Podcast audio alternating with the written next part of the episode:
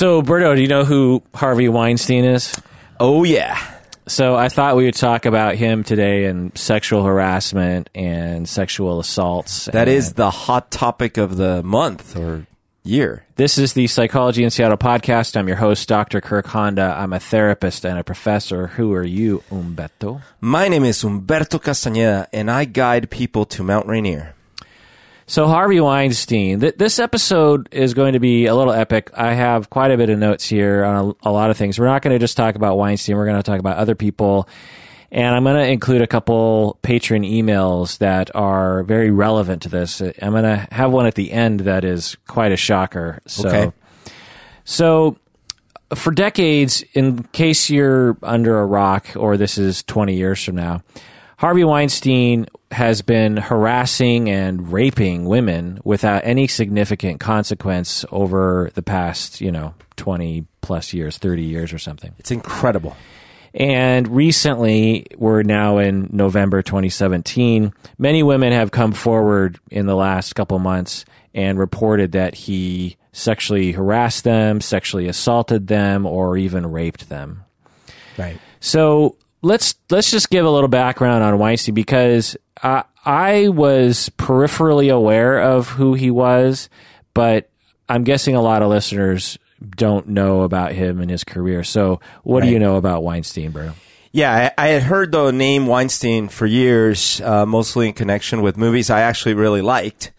Um, and I always thought of the Weinstein brothers as sort of rebels, like they were sort of bucking the usual studio system and trying some risky bets on risky projects. And so I always thought, like, oh, those guys are cool, man. And then uh, when I watch Entourage, they had sort of a Harvey Weinstein like. They had this Harvey, um, but it wasn't Weinstein. It was a different last name. And uh, and in in the show, he was very mercurial and very like he would yell and get very upset too. But you know, he wasn't sexually harassing anyone in the show.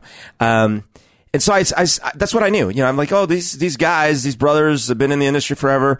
I like almost every, well, not a, tons of movies that they put out, and I I had this impression that they were cool because they took chances with projects that might not have gotten greenlit otherwise. Right. Harvey Weinstein and his brother Bob Weinstein co-founded Miramax in 1979. And as you're pointing out, many b- will say that Weinstein, Harvey Weinstein, had a talent for spotting good, good scripts with good and good directors and good actors Right. and actresses, even though they weren't famous yet. Right Right. and he did take a lot of chances with a lot of movies and was extremely successful even though he took a lot of chances Yeah. his movies have earned how many oscar nominations Oh, yikes! I uh, twenty. think? 300 Three. I mean, I was gonna say a hundred, so I obviously lowballed it, but three hundred. 300 crazy. 300 oscar nominations That is incredible. and some of those are him because the producer is the one if it's best movie Yeah. Right. you know can you think of any and that's just oscar that's not that's not golden Globe. Yeah, all the other awards. Can you think of any other famous producers other than the weinsteins just off the top of your head Producers. Uh, yeah. What's Kathleen Kennedy? yeah And uh, I mean, Spielberg is a producer on a ton of stuff. and, Yeah. uh, uh, producers. Well, nowadays, like Mark Wahlberg's a famous producer. George Clooney's a famous producer. Yeah, but, but- not to that extent. Not, yeah not they've, they've produced a handful of movies Yeah. but famous just for being a Right. producer Ke- kennedy spielberg yes but he's also a director. but he's so- well you would know him anyway Yeah, yeah. right so the, my point is is like there's not a lot of famous household names. right Producers. harvey weinstein is one of them Yeah. at the oscars wh- who is thanked the most so they, they did an analysis since Oh. 1966 I'd like to thank, and of course, Harvey Weinstein. Thank you. right so who, who's been the most thanked person or entity in Him? Well no Okay. who has been? Uh, and in the Oscars, who would be? I mean, it'd be, uh, man, Some, someone similar to Weinstein. someone similar, like an agent, maybe. no, No, you wouldn't think an agent that. but that it's much. a name I know. Like, yeah. oh, jeez. In fact, we we've already said his name. Oh, okay. So Spielberg. right? Yeah. Okay. So Spielberg is number one, and Weinstein's number two. Really? Guess who number three is? Um, who would be number three? Uh, th- This I would classify as an entity. as an entity. Oh, so uh, one of the studios. No, God. Oh, okay. God, these are trick questions. Okay. So- so- Spielberg, Weinstein, God. So they're think above God. Right, right. You got James Cameron, Peter Jackson, and George Lucas. Wow. He, can you think of some of the movies that Weinstein has produced or executive produced? Goodwill Hunting. Yeah. What else? Um, the, I think, was in Fight Club? I don't think so. Oh, okay. Well, there, there was uh, one with, um, oh, Seven. Yep, seven. Yeah. uh, it's hard to remember. It's hard to remember the producer. You know, you you, Yeah, you think right. director, Right. But, But I'm thinking like Miramax, right? Like, yeah, but I, I don't, I know that I, a ton of them, when I was looking at the list, I'm like, oh, yep, love that one. Yep, love that one. right. It- and it, and it's it it it's a it's sort of a section of film that doesn't get enough credit because producers sometimes have a tremendous amount of um, a, a- a a lot of the success depends on the producer. because they assemble the team, they assemble the pieces, they make it work, they clear roadblocks. right Yeah. and they might even be involved in script uh, choices Yeah. and uh, editing choices and marketing choices and and uh, casting choices you know so Yeah, so producers are not off uh, you know it's hard to know exactly on each Right. movie who's has a Bridget anyway, Jones' Diary. I don't think so. Uh, so Reservoir Dogs, True Romance, Pulp, Pulp Fiction, The English Patient, Scream, Jackie Brown, Goodwill Hunting, Shakespeare in Love, Cider House Rules, Chocolat, the the Lord of the Rings movies, Gangs of New York, Chicago, Kill Bill, The Aviator, Sin City, Inglourious Basterds, The King's Speech, The Artist, Silver, Silver Linings Playbook, Django Unchained, Sing Street, which was recent, and Lion. I haven't heard of any of those. Yeah. And that's just probably like 20% of Yeah. the movies that, that they've, that those are just highlights. What an insane amount of money they've So, generated. so, so Weinstein, Harvey Weinstein was either the producer, executive producer on those movies and many others. Okay. So that's the background. Several women have accused Weinstein of of rape, Uh, so I just want to start with with that. And trigger alert to people: I'm not going to be talking super in detail, but there's going to be a couple stories that I'm going to tell that are in the media that some of these women have come forward and Right. and so and I'm gonna. It's not going to get super graphic, but it, it, there's going to be some talk about it, so you should know. By the way, I uh, all these stories that have been coming out have broadened my understanding of the word rape. Yeah, because I sort of I used to think that rape was like intercourse, yeah, like you know you you have to have forceful intercourse, and I thought other things were like uh harassment or bothersome. uh, or- well, no, I mean certainly illegal and and everything, but I just I was I, I was just not aware of of what rape actually meant. I thought it was literally well a a, a thing went into a hole. well, not even a thing, a penis. It- no, because it could be like a broomstick could be a, a rape. You could Oh. rape someone with a broomstick. Oh. but I had, but I, I just assumed that it had to be like a, a, a, a an actual. Well, are you talking about the legal definition? Yeah, I was thinking that that's what a, what what a rape was. I don't. I actually don't know the, Okay. the legal definition. so, but but in in my circle, the word rape has many different definitions. I see. Uh, It's you might consider it a uh, the the upper end of the spectrum of severity regarding sexual assaults. Yeah, But you know, there's no real working definition. You know. right. Um, that's why a lot of people don't use the word rape. They'll use the word sexual, Sexual ass- assault. Assault, yeah, because that's Yeah. more kind of intuitive in terms of what it means. So I'm just gonna I'm just gonna name the names. P- part of the reason why how I set up this episode as we move forward is based on the sheer volume of not only Harvey Weinstein's victims, but also the sheer volume involved in our society, uh, particularly among these high profile cases, which Right. are just the tip of the tip of the iceberg. I mean, think about all the other people, someone who works at Microsoft who's, who's like sexually harassing all these people. Like he- he's not going to get uh, out, Right. outed. And at the same time, uh, something that I've thought about in these days is that there must be a lot more good guys than bad guys. Yeah. And and now I'm not saying uh, I, I am aware that in most professional realms, even quote unquote good guys do sort of uh, sexist behavior. You know, uh, maybe without knowing that they're being sexist or whatever.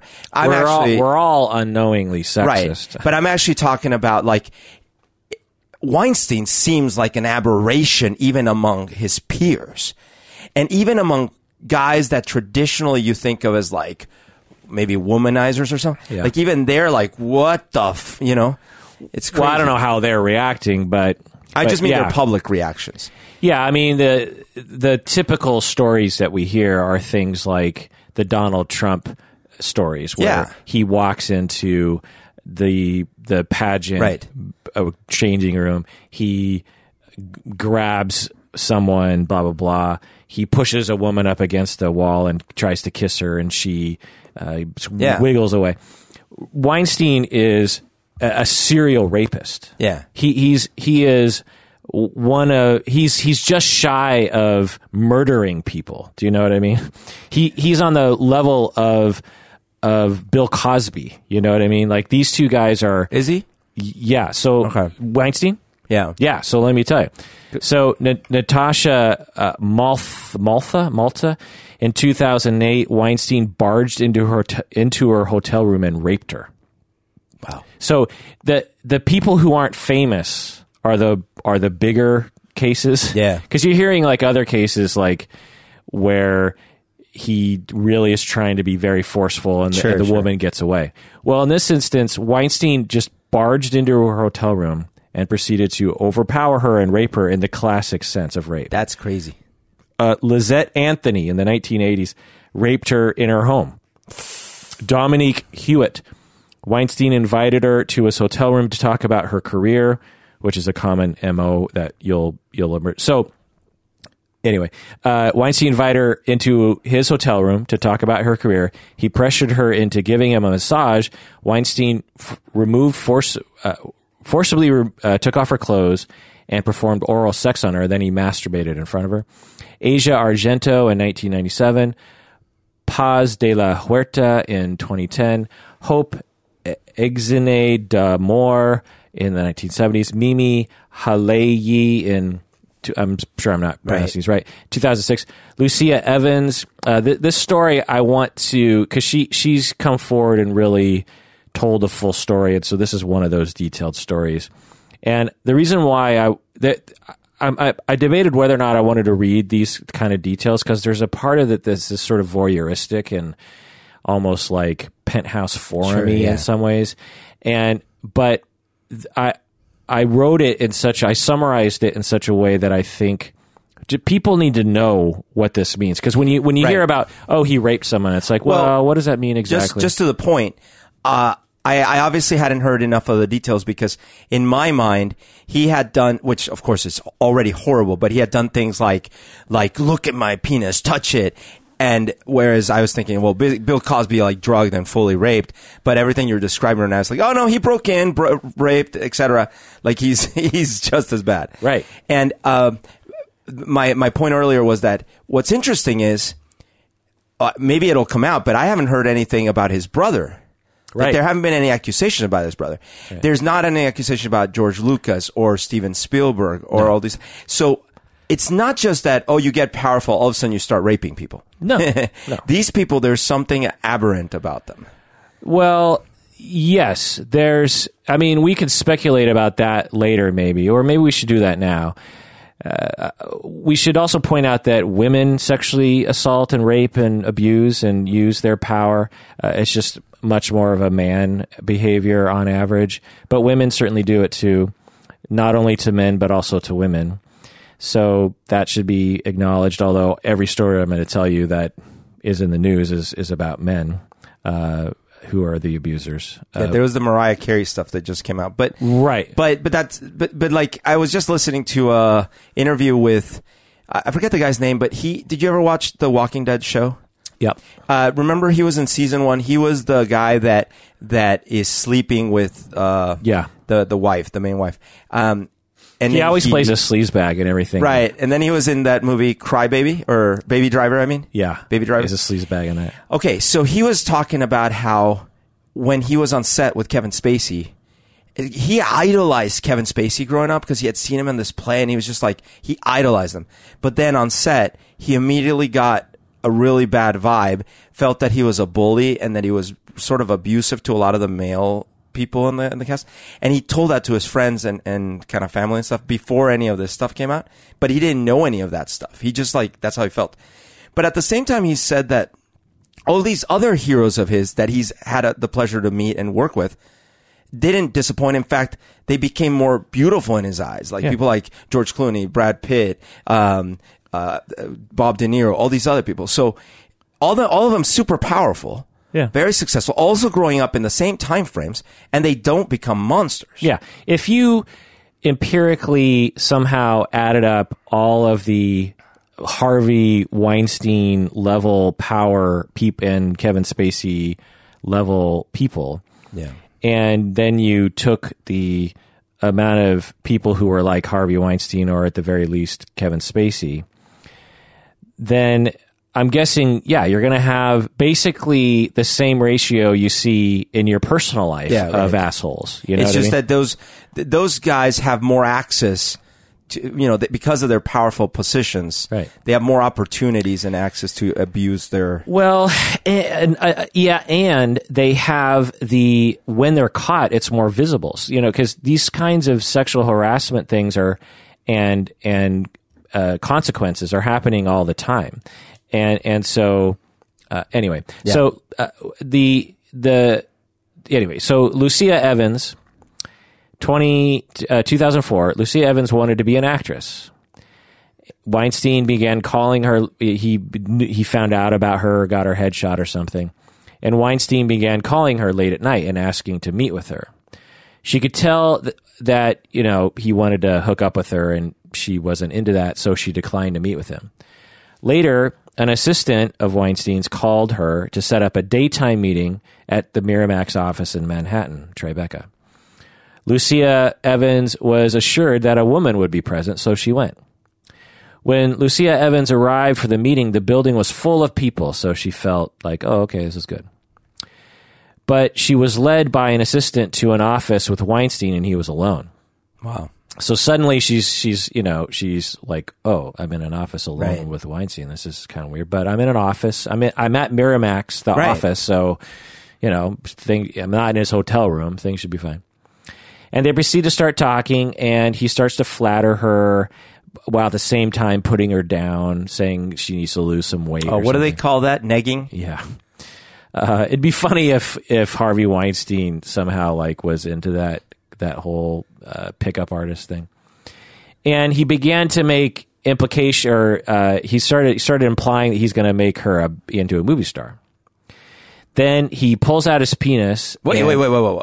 What? Yeah, How do we go from point A to point B? that's how these stories go. They he's very he's very quick and Quick on the draw. my my assumption is okay by 2004 he's been at this for 30 years 20 years since the 70s Yeah. So what is that 30 years Yeah. so he's been raping and sexually assaulting i mean something like 77 women have come forward but you got to figure the, Those are the ones that came forward. yeah you got to figure there's probably like probably like 10 times that that he actually did something to And there could be a whole bunch of them that ended up doing stuff they were not comfortable with, but it did help their career, and they sort of feel like they don't want to talk about it. They feel guilty about it. All these right other things. right or they're just like i mean think about if it was you Yeah. and you're one of his victims. Do you really want the media attention in your life? Do you know? Do you want to be? A, is that your? Do you want that to be on your epitaph? No. You know, you're I- one of the Weinstein victims. The only exception would be if if he had if no one had come out like pre the the waterfall, and and I was feeling like that's it. Someone has to say something. I guess it'll be me. yeah, I mean, at this point, you're like, well, there's enough corroborating Right. evidence that I don't need to. I don't want to be. Yeah. Because it's you know it's a pain in the ass. So yeah, it's got to be like 10, uh, 10 times this is just a guess. But anyway, so by this time he's been it's been thirty years and he's sexually assaulted and abused. Let's just estimate five hundred people by Yeah. this point. Like so, Well, because it'll range from like, "Hey, honey, tits," all the way to like, "I'm raping you." right? and you know, th- th- as a sort of strange analogy, when I was in high school, I don't think I've ever talked about this. Uh, I'll I'll tone it down a little bit, but we used to go on these these nighttime missions with my friends, and we would TP friends, Right. other friends' houses. Right. And the first time we TP'd a house, it we my heart was pounding. TP is triple penetration, right? uh, toilet papering a house, and and it rains a lot in Seattle, so that's the worst. When you TP Oh, a house and it rains, you know. Disgusting. And so we would the first time, the first couple times we did it, and I and I remember noticing by like the fifth time we did it, my heart wasn't racing at all. It was just like it was just it was just like okay, Another thing to do. yeah, I wasn't it- because I we were never caught. I see. and I realized that no one looks outside of their house. No, Right. all the, everyone's windows the the shades are drawn. Yeah. And no one's everyone's just watching TV in in the den. Yeah. and so you can walk around the entire house.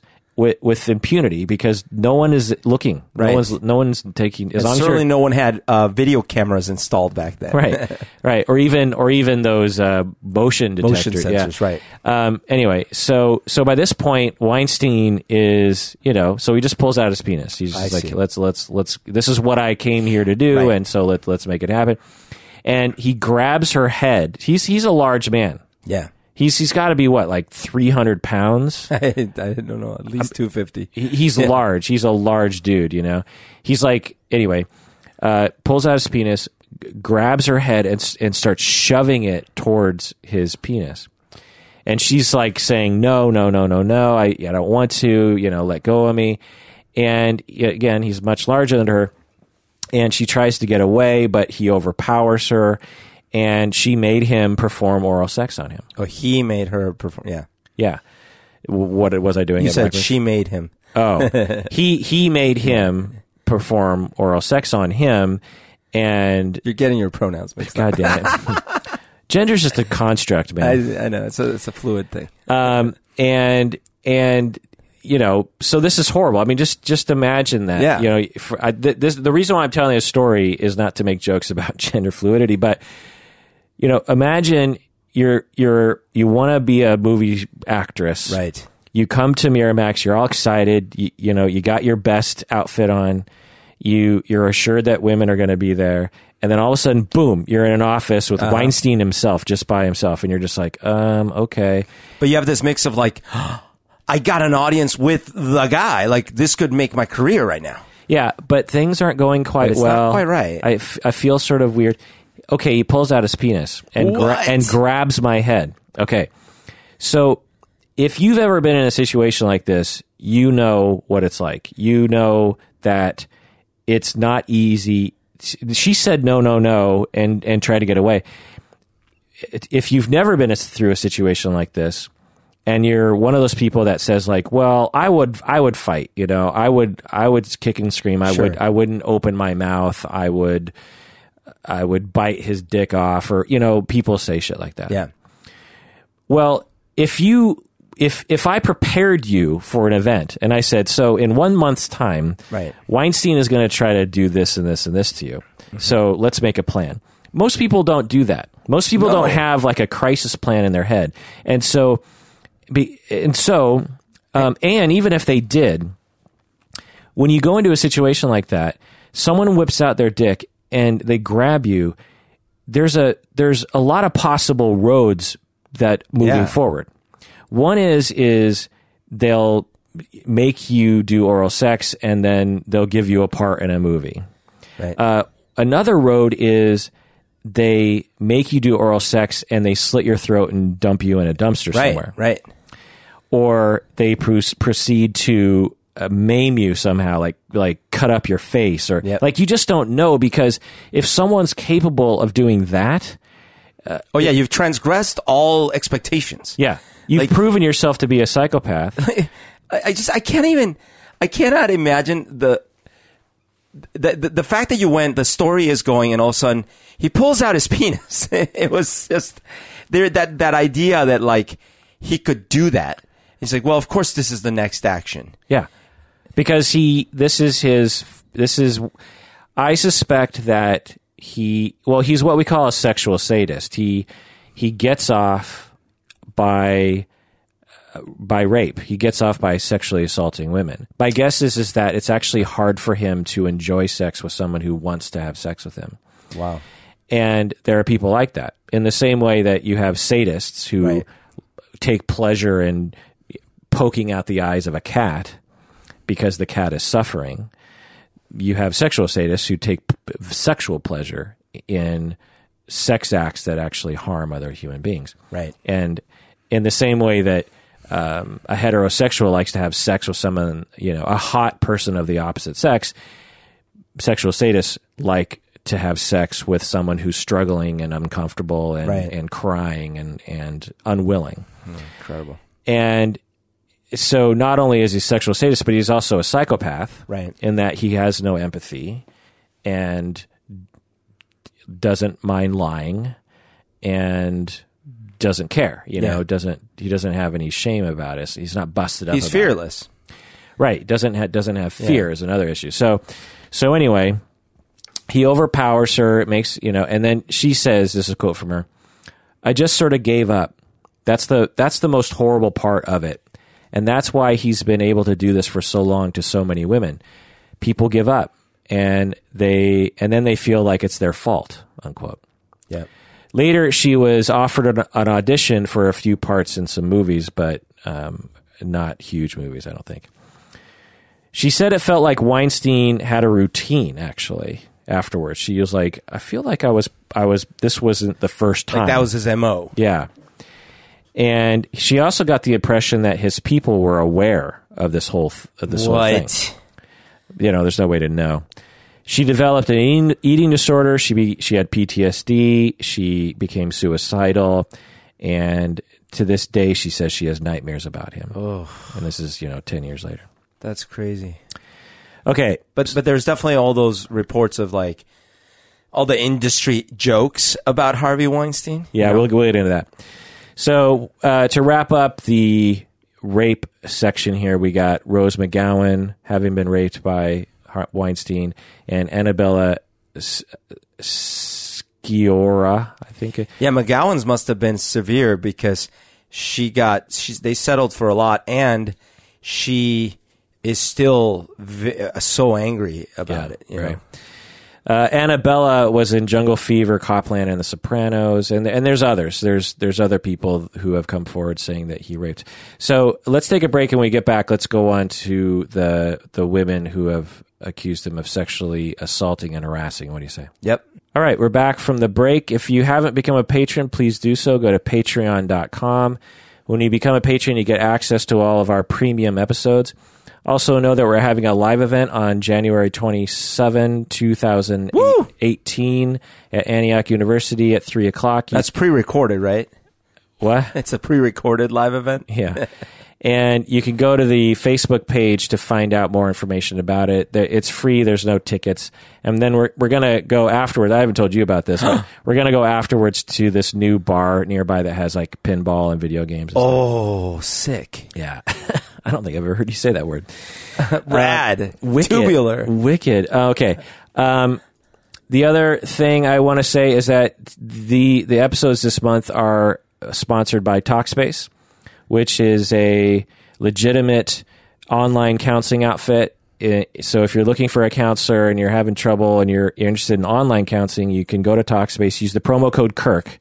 Have to use the promo code Kirk. This is like the third or fourth month they've been a sponsor, and, and if and if we only need a few people to sign up every month, and it doesn't have to be you. Maybe it's a friend that you refer, but just make sure they use the promo code Kirk and you get a discount Or impersonate a friend. or impersonate a friend and sign up. And uh, you with with Talkspace, it's a lot cheaper, and you can talk to your therapist every day. And some some of you have written in and say that you really enjoy your therapist on Talkspace, and so and the thing is is maybe it'll suck, maybe you don't like that sort of that sort of format, Right. But it's a pretty low cost way of finding out. Yeah. And, and and so and we don't need people to be on Talkspace forever. We just need you to sign up. So if you if, if you're just interested in signing up for like you know a month or something, Yeah. uh, it, as long as we have three people signing up every month, I think they'll keep being a sponsor. Can they do Talkspace while they are naked? Why? I'm just wondering. Yeah, You can you can like get therapy while you're nude. Yeah, I, a, a fair amount of it is non-video. So, Right. Yeah, Well, what if you, it's video? Does that cross some lines? probably. Damn it! I should I should start muting the video then. So, uh, okay, so not not a laughing matter moving forward. okay, sorry. Uh, Weinstein uh, sexually harassed and assaulted a lot of women, uh, including Rosanna Arquette from Desperately, Desperately Seeking Susan, Kate Beckinsale from the Underworld Underworld movies, Daryl Hannah from Blade Runner, Splash, and Roxanne, Ashley Judd from the Divergent series and other things. Incredible. Léa Sey- Seydoux, I don't know how to pronounce her name. Léa Seydoux from Inglourious Basterds and Midnight in Paris. Sean Young from Blade Runner, Dune, and Stripes.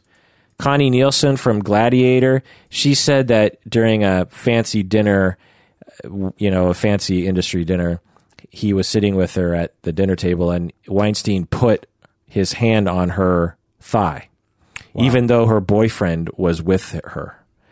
And she didn't know what to do. And so she grabbed his hand and forcefully put it back in his lap and then had to hold his hand Really? in his lap for a long time. And he didn't get the hint Imagine that one. You're sitting there at a table with your boyfriend. with your boyfriend and Weinstein, and you're trying and you're physically wrestling someone's hand back to, to Wow. their side of the situation.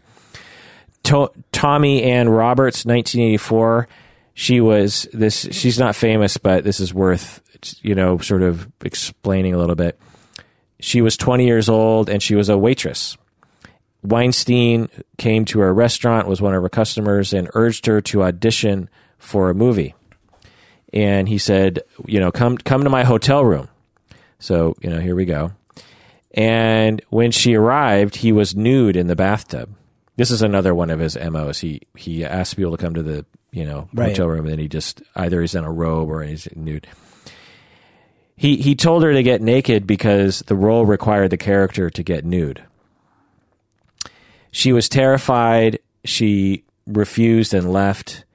And interesting fact today, she's a psychology professor at Colorado College Really? researching sexual objectification. Oh, Yeah. So, so yeah. Uh, Gwyneth Paltrow, right. talented Mr. Ripley, Royal Tenenbaums, etc. Gwyneth Paltrow was 22 at the time, dating Brad Pitt. Weinstein hired her for the lead in the Jane Austen adaptation Emma. It was going to be like a breakout role for her. Yeah. Before shooting began, Weinstein summoned her, summoned her to his hotel room for a work meeting, and she went. Weinstein placed his hands on her and suggested that they head to the bed, bedroom for massages. She said she was petrified, just terrified by it. Again, if if you've been in this situation, you know how how terror how terror how how mu- how how this situation is terrorizing Yeah.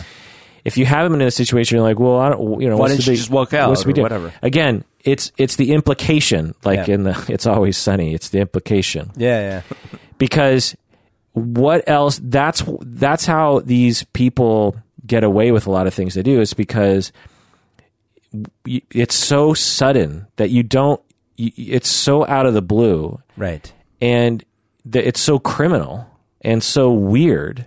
Well, and it's the kind of thing where, it, for a second, imagine this is not this weird hotel thing. They're at a boardroom meeting with other people, and uh, they're discussing a movie.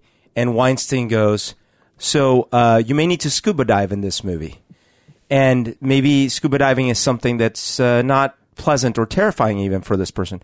In that moment, that person's going to wonder, should I say I don't like scuba diving? Because this is this very powerful group of people and they want me to scuba dive for this movie and this is my big break. And that's not sexual at all. That's just a thing they're asking you to do and you're going to feel that pressure. Right. There's a social fear Yeah. of I'm going to have to totally reject this person. Right. And what are they going to do to me? And then now picture you're in in the in their room or in their in, it's just the two of you. But it's that same gravitas of Well- I'm asking you to do something, and you're like, oh my god, it's a, well, it's like- analogous, but I wouldn't call it the same. I would call it in the direction. No, I, I, I was specifically saying, even when it's something as trivial I see. as something like uh, just a request, right?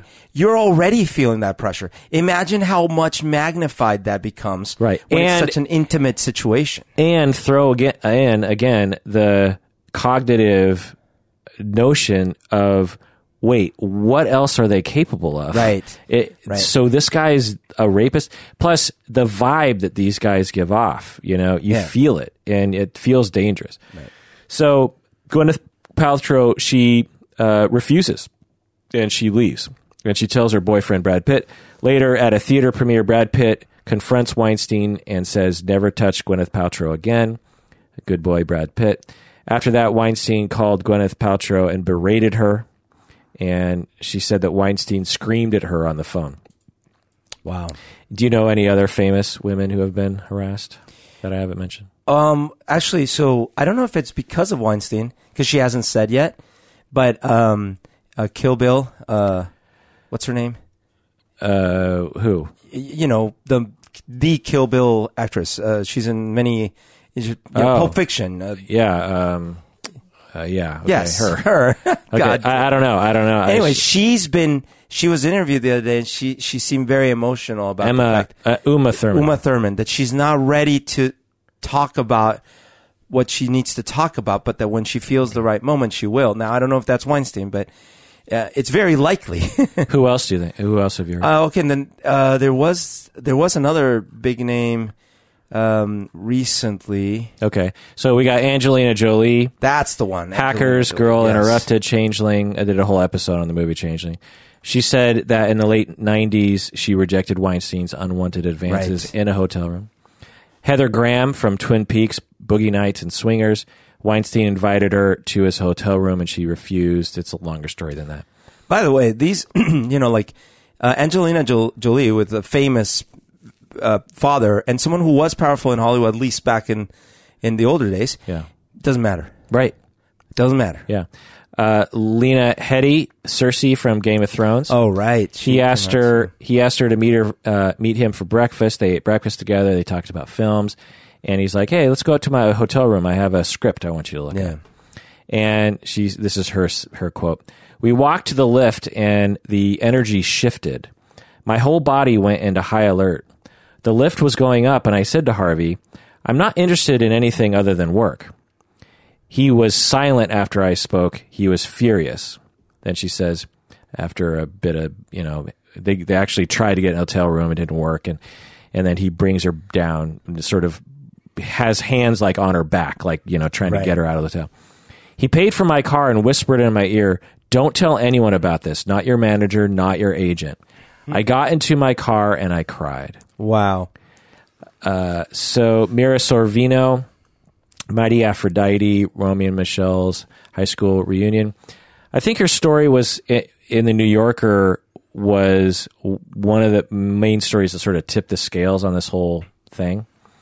But she said that he had an MO as she's starting to hear all these other stories. She, you know, asked asked to meet a young actress in a hotel room, offer a massage, and then force them to have sex. Now, uh, one of his former uh, assistants has come forward and, really? and, and talked to the media. And he talked about how he basically knew that Weinstein was harassing many young women who wanted to be movie stars. He said some of them seemed to be consenting. Some of the women were con- seemed to be consenting, so Yeah. to speak, while others were seemingly not consenting. So this is just one of his assistants coming forward saying, like, yeah, we we basically knew something was up. Plus, there's also imagine that he never actually did any of the forceful stuff, right? Imagine that all that had happened, quote unquote, was that um, a set of women over the years he basically, you know, proposition. If them, you have sex with me, I'll give you the role. and they went ahead with it, and so they quote seemed consenting, right? Yeah. I was making air quotes there, but. But the thing is, that's a power dynamic. That's a power imbalance. That's like a work situation well, that's the definition of workplace of se- sexual sexual harassment. Yeah. Now, so so in that case, that was already problematic. Yeah. And then and then so how, how many of those happened that we will not get reports of? Right. But they were still like he was abusing his power and basically Yeah. using that. So, who stepped f- forward at the Oscars and made a joke oh, about Oh, wasn't it Seth MacFarlane. Yeah. Seth MacFarlane? Oscars 2013 during the Best Actress award, he said, "Congratulations, you five ladies no longer have to pretend to be attracted to Harvey Weinstein." That's right. Yes. I just have to say how prescient that you know, Yeah. like, like it. The other thing about this is like how many men, how many men in power knew about this, So- and yeah. and either did nothing or made a made a little joke at the Oscars. I saw an interview with George Clooney and Matt Damon, and they they've gotten a lot of flack for like, well, you guys knew, you didn't do anything, and and that that's a fair criticism. However, I did see this interview with them, and the way Matt Damon was talking, and Matt Damon, um, maybe we're all wrong, but I've always got the sense that he seems like a genuine type of person. Yeah. like I feel like I can believe what he says, and he was saying like, yeah, look, when growing up, I was very young and. He was a legend and he was like all powerful and he was known as a hothead and he was known as having a temper and he was, and yeah, he was known sort of like, like there was this thing about him, like, yeah, he's going to hit on the ladies.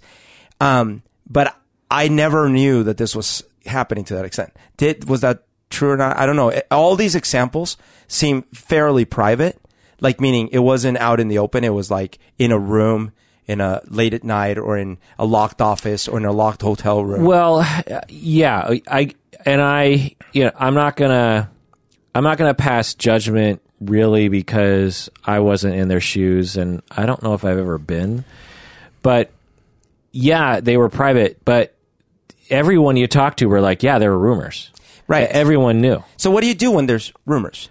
Well, good question. What do you do?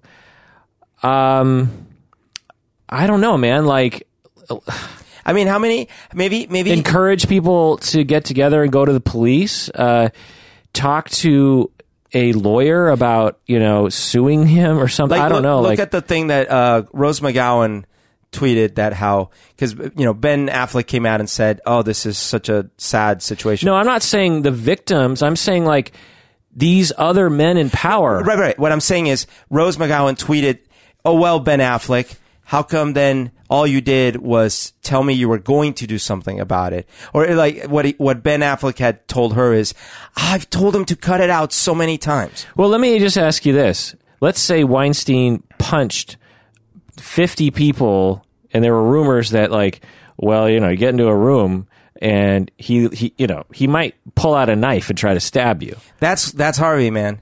Are you That's- are you going to be like, Harvey. well, you know, those are rumors. No, I mean that's Harvey. I I, I wouldn't. You're be in a room gonna you're gonna call the police. You're gonna be like, there's a On- man. on, on what? you're gonna some someone's gonna be like, someone call the police, or the or someone's gonna talk to the media and be like, um, I don't know why, but. I've been hearing a lot of things that Weinstein likes to pull a knife and threaten people with it, and think- that's not right. I think to to use your own perspective about how it's easy to say if I had been on that couch with him, I would have done this or that or the other thing. That's a different scenario because, uh, and I get it. And again, I start this whole thing saying I'm, I'm not going to pass judgment, but my my point is is that if there if it involved violence or And it did involve, I mean, a kind of violence. well, it involved violence and sex, Yeah. sexual violence. Yeah. If it was just violence, or if it involved some other kind of thing, like he, I don't know, he like extorted money out of the actresses or actors or something. I, I'm I'm just gonna assume that the people who heard the rumors would have would have spoken out more about it or done something more. I don't know. I mean, like, there's these stories of directors that actually get physically aggressive and violent. in And cases you hear them in the media. only recently, right? No, you hear those things pretty only in quickly. the last few years. Like when, when, I mean, is it a so coincidence? that your we're only now contention, your contention is that your contention is that if Weinstein was had been since the seventies uh, using a knife and threatening people with it, and occasionally actually cutting people, your contention is, and rumors went around about how he does this since the seventies. Your contention is that people would have been just as silent about it. I mean, you- you're painting an extreme, and so probably if he was cutting people and they were bleeding and they were going to the hospital at some point, He was raping people. I know, but I which is worse than cutting But, them. but let me flip the, the the situation. It didn't come out till now. Right. So yeah, actually, maybe it would have been similar. No, it would not have been similar. I don't know. I, I, I know because it's obvious but then how do you explain that it didn't come out? because it has to do with sex. And it has to do with our, our paternalistic notions about women and like, well, you know, women, you know. Maybe, but but some Kevin Spacey and men, you know, it's like it didn't come out till now. Right, because it has to do with sex. It's that's the overarching thing. If Kevin Spacey had been occasionally punching people in the face, because this goes back, it's we're not talking like Well, recently. we're talking so- decades. So the punches, maybe, but uh, verbal abuse. Everyone that that's the thing that was not an open secret. That was open. Right. He was verbally abusive to everyone for years. okay, so case and frickin' point, But dude. but so why open an issue? Because that's not criminal to to like be a dick of a boss to your employees you know? It, that's not a criminal act. He was criminally raping his coworkers. He was criminally sexually assaulting these people. And so his verbal abuse was widely known and talked about and the men would share it and But no there- one did anything about it. well because there's that's not a crime Okay, so you're drawing the line. You're saying that if it had been a crime, just not sexual, and maybe not to women, he wouldn't have been able to get away with it. Yeah. I'm saying that there's been people in power for a long time in our history that do get away with violent acts, and and they do get away with it, and maybe not to that extent, and maybe not, you know, but I'm just not sure that. Give me one person who is a, a person of power who physically assaulted on the level of rape 15 people and then did, you know, other kinds of physical assaults, smaller physical assaults, punching, stabbings, uh, another 77 people and got away with it for 30 years. Give me one example.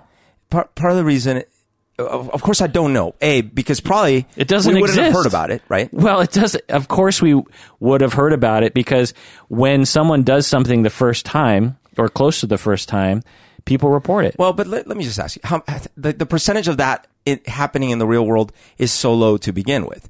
People don't actually go around. Why is punching that? people? Why is that? There, you you have just as many sadists who want to do that in purposes Well, of power. Right, but for one thing, like if it's guy to guy, there's a higher risk, right? He, he they could get punched back, right?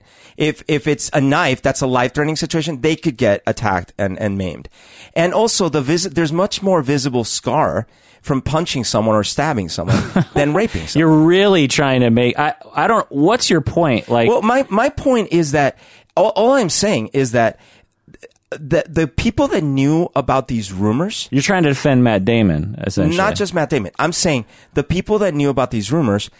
It's it's easy now for us to say, Yeah. why I- didn't I- someone do I'm not. something? I'm not blaming. My, my larger point to this whole thing, after doing a deep dive on this whole thing and giving it some thought, is not to blame Matt Damon or uh, and particularly the victims for for reporting. It's it's a common, well known phenomenon that after being assaulted, there's a strong urge to just sweep it under the rug. Yeah, for whatever wh- reason. you know, because like, why did Rose McGowan take the money instead of coming out and saving future? Right. So But I- you can't do it. I- right? I'm not. No, Yeah. that is that is a well-known psychological phenomenon that is completely justified.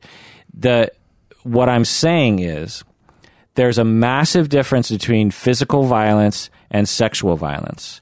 There's a massive difference between um, between those two things, and the question is is why. Now you're trying to make the argument that they're the same, which I have No. to say is ridiculous. No, what I'm trying to say is these guys, and they could be liars, but they say, I didn't know he Great. had raped people. fine but the fact is is that the the the the silence was everywhere the the effort to like well Yeah. you but, come but to a your wine analogy, the, the better analogy wasn't, you know he's been punching and stabbing people. No, no. It's that you know he's verbally abusive. Turns out, no no now, no it here- here's he a, was stabbing and here's punching. a better analogy in terms of an individual you were you were stabbed Sure. would you go to the police If I wasn't afraid for my life, sure. Yeah, you'd be like you'd, you'd get away and then you'd go to the police, right? Or you are Brad Pitt and you hear about uh, Gwyneth Paltrow comes and says he tried to strangle me, would as Brad Pitt, would you go to the police? Would you be more likely Yes, to go to the police? Yeah. Yes. Okay. So that's my point is that is that because our society is so busted up and puritanical and stupid when it comes to attitudes about sex, we as a society and and there's systems in place that kind of keep it this way shame sex to such an extent that even when you have the equivalent of having someone try to strangle you, or you have the equivalent of having someone actually stab you, or you have the equivalent of someone slapping you across the face with their hand, you know, 10 times. When you have the equivalent of an assault like that, you internally say, it's better I don't tell anyone because if I tell people there are consequences that I'm going to incur as a sexual victim, sexual assault victim, that I would rather I'd rather have the the consequence of not saying anything than the consequence of saying something. And when someone stabs you, there is there's no there's none of that. There's no consequence to coming for other than what you're saying in terms of like worrying about him actually coming after you and killing you or something. But the same fear is there with the rape, right? He could come after you and kill you. So so that's the same the same thing is there. But my point is is that why is there a difference? And the the only thing I can think of, and I've been thinking about this, you know, for years now, so it's not like a new thing I've been thinking, is our society is just so stupid that we teach our kids certain notions. We give certain notions, particularly around women and sex, particularly around uh, being a, a victim of a sexual assault and we need to change that. We need to we need to start the the whole hashtag Me Too thing is like a, a a step, a very small step in the right direction in terms of like saying, look, it's it's almost a normal thing to be a victim of sexual assault in our society. It, you're not alone. It's not you're not abnormal, and there's nothing wrong with you. It's almost universal that sexual assault victims will blame themselves if he tried to strangle you, the chance that that person would walk away and blame themselves for being for almost being strangled or even being strangled by Harvey Weinstein is very slim, Ane- anecdotally and empirically. So, why do we, and particularly women, have an internalized shame about being a victim of a sexual assault? It's our society's fault. That's my point. And that's fair. I, I do think that there there are two different levels of this. One level is, and actually Matt Damon was mentioning this in his interview. They viewed him, and he and he's ashamed of this, but they viewed him as old school, like you know, grabbing the secretary's ass sort of thing. And they're like, yeah, that's Harvey. Which I just want to label as a paternalistic notion that Sure. keeps the status quo. Right, right. And so th- they, that's how they viewed Harvey according to them. They're like, yeah, yeah, it, meaning I think th- th- they would agree that there was a problem because it stemmed from like the old ways, quote unquote, where it was, you know, yeah, he's, he's, he's always flirting with the girls. He's grabbing their ass and stuff. What they didn't know is he was literally raping people, you know? Yeah. And so now the first one is not okay. But there is a big leap between, yeah, I knew he had raped people. I just didn't want to say anything. That is a huge difference. It's like with the, with the Bill Cosby stuff.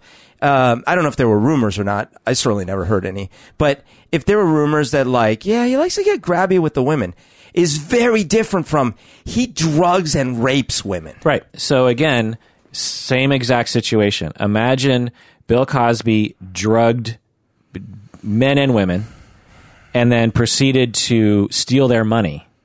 Let's just lower it way Sure. down to just drug you and steal your money. Sure. And then you wake up and you're like, he just took the, the five dollars out of my out of my wallet and then I left the hotel. What is the what's the chance that the person is or is not going to report that to the authorities? I, that's, that's probably true. I, I also do know. You know it's true. Well, hold on. I know first person stories from people that were uh, like uh, physically bullied, And they had a lot of shame around that and did not like to admit it and did not like to talk about it. Sure. So that Uh, can happen too. and that's uh, also shameful and Yeah. also uh, potentially carries with it issues. Yeah, and that was that was punching. That was actually punching, shoving, stealing lunch money, all that kind of stuff. But you know, just a, a Bill Cosby did it to dozens of women who, and only a number of them felt as though society and the legal system and their families and the media would treat them well if Yeah. they came forward. Very few of them. If there were dozens of men and women who had been drugged and their wallets stolen by Bill Cosby, I'm I'm guessing the, that there would be a, a 10 to 20 fold increase in the amount of people who would have come forward. Why is that? Well, because our institutions are fucked, our society is screwed, our messages that we give people is screwed, our preparedness for stuff like this is bad, our systems of reporting stuff like this are bad our uh, units or our, the the getting the word out about how to you know think about this is bad. It's it's just it's it's a very upsetting thing as you can hear from me. I totally agree with you.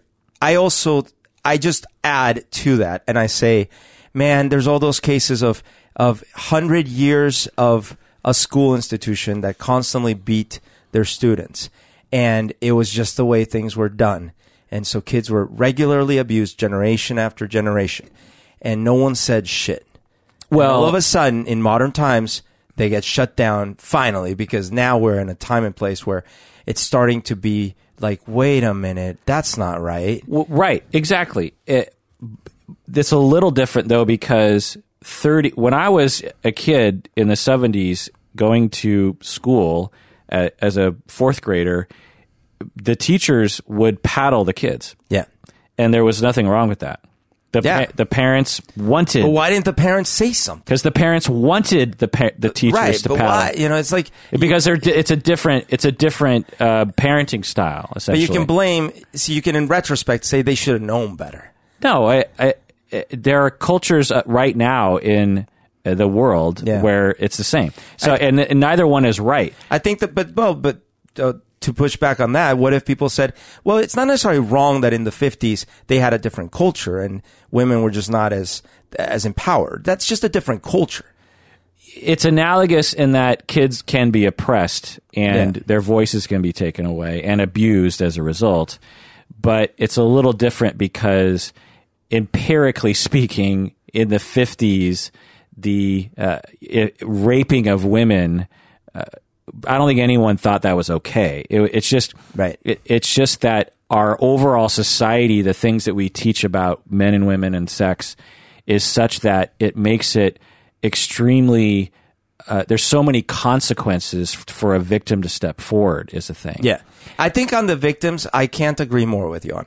I was, I was mostly trying to, I was trying to, part of me wants to say, God damn it, why didn't someone say stuff sooner? Right? Right. No, And I'm not going to blame. I'm not yeah. going to blame any individual. Right, right. I'm blaming society for creating a situation where not only the victims but also the the peri victims Sure. were there's just too many consequences Yeah. to, to to do anything. Yeah, like why didn't Brad Pitt then come out publicly with it? right. Right. Because uh, well, let's speculate. You know, Yeah. why didn't he come forward? He seemed obviously upset. He he Yeah. went right to him and It's it's I, I can imagine a few things. Part of it is I can deal with this myself. You know, I'm gonna tell him he can't do that. Number two, I certainly I don't want to like blow this out of proportion. To your point, it was just him coming on, and it was inappropriate. But I don't want to blow it. And number three, probably a bit of I don't want to fuck up both of our careers. You know, Right. and let's speculate further and say that he doesn't want to be seen as a cuckold. You know, what's what's my girlfriend doing in Weinstein's hotel room? You know, and and I as a boyfriend am going to get judged for that. Sure. Because our society is, you know, blah blah. Anyway, let's take a break. When we get back, let's uh, get into some other things and also other people who have done stuff like that. What do you say, Berto? let's do it. All right, we're back from the break again. This episode and the episodes of this month of of November 2017 are are brought to you by Talkspace online therapy. Go there, use promo code Kirk, or tell a friend to use promo code Kirk with Talkspace. We just need a few people to sign up this month in November, and they'll become an ongoing sponsor for December. Very nice. All right. So, um, Oh, by the way, if, Yeah. if we all end up getting in a spaceship, you know, and we're like orbiting somewhere, and we are subscribed to Talkspace, are we doing space Talkspace? that's that's pretty good. Actually, it occurs to me like, what do people on the space station do when they need therapy? That's true. You know, talk space. Talk space. All right, Weinstein initially tried to do damage control when when this came out, when the when the media Yeah, started right. really looking at it. What did he say? Yeah, he came out and he said that he uh, he apologized and that he was uh, wasn't it like he he apologized but it was one of those uh, I have a I have a problem but you know what I'm going to dedicate myself to helping get us rid of Trump and helping the liberals and stuff like that. Uh, I don't know if he said that. Yeah, yeah, like he, he ended with, but don't worry, I'm going to go fight the good fight against environment, you know, global warming and all these other things. Um, so it was like, yeah, I'm sorry. I do have a problem. I'm going to really think about this and introspect. But you know what? I'm going to get in there and fight for good causes. yeah, I mean that's kind of one of the weird things about this is that his he's been putting a lot of money into the Democrat uh, political party. Yeah. and talks a lot about the liberal agenda, so to speak. Um, so anyway, he here's some quote. I appreciate the way I've behaved. I, appreciate the way I've behaved with colleagues in the past has caused a lot of pain, and I sincerely apologize for it. In the past, I used I used to compliment people, and some took it as me being sexual. I won't do that again. So oh, it's their fault. Hey, man, if me complimenting you is a problem, I just won't compliment you at all. yeah, yeah, comp- compliment you. That's interesting. Um, By also- compl- did he mean compliment you? Yeah. He he also said he would go to a facility for treatment. This is a the com- this is a common famous person Right. ploy of just like you know what I've I've, given got a lot of thought. issue, Yeah, I need I need to go to I need to go to treatment. Yeah. His lawyer said any allegations of non-consensual sex are unequivocally denied by Mr. Weinstein. Mr. Weinstein believes that all these relationships were consensual. Okay, so what's the reaction from, uh, or what sort of consequences he had so far?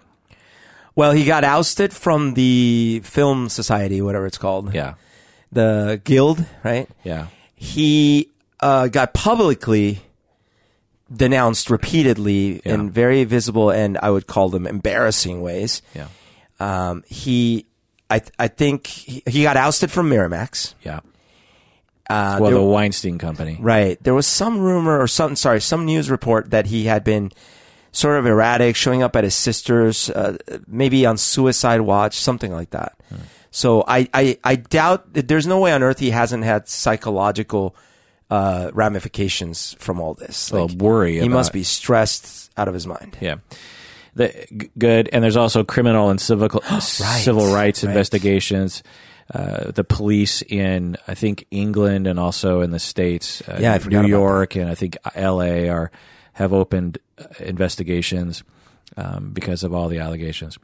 All right, predictions. What what what predictions do we have about Mr. Weinstein here? Moving on to the future. Oh man, I I don't want I don't want people killing themselves. Um, well, some I do, but not not everyone. You know, um, I I I hope that he, in fact, he does get treatment, and that he doesn't do this to anyone else. Uh, but I also I don't wish his extended family or or ultimately him in the long term any any real you know like death. Let's say. But these are. I'm not asking for your wishes. I'm asking for your predictions. What do you think is going to happen?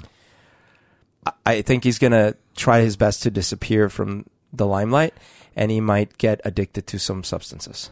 Okay. He might die younger, much, much younger than he would have. I think he's going to be in and out of court for a long time. And I think he's going to do a, sh- I predict he'll do a short stint in prison, but not for long because of the statute of limitations, which I don't understand why that applies. Right. to. Like rape should never go Yeah. out of fashion. Right. I- I'm guessing that some of his assistants will actually come forward and testify against him to protect themselves as being implicated as an accessory to Right. these these actions. I think the Weinstein Company will fold. I think it'll just completely just become non-existent. Oh, I mean, who. Who wants the Weinstein Company? Yeah, yeah, yeah. Uh, uh, the- you know, to have a Right. label on the front of their their movie.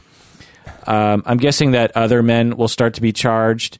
Uh, in addition to Weinstein, you know, Related to Weinstein? No, like Kevin Spacey. Oh yeah, yeah, certainly more. Oh, by the way, that goes back to my original point that it does make me feel. I, I will be happy to. No, I'll be sad to take these words back if if what I'm about to say doesn't happen. But I'm sort of happy to see that it is not actually a downpour of hundreds of men Well, it's, all across the board. it's starting to look that way, but but, But yeah. it's not, right? no, no. It's- There's there's plenty. and and even some of them that are like, what Dustin Hoffman? But the Dustin Hoffman stuff, as bad as it is, pales in compare. He, he's not a seventy year rapist, Yeah. right? And so, uh, I I'm just temporarily relieved that it is in fact a few monsters, well, not a whole cabal. no, I, hundreds no, of men. The the amount of sexual sadists that exist in the world are extremely.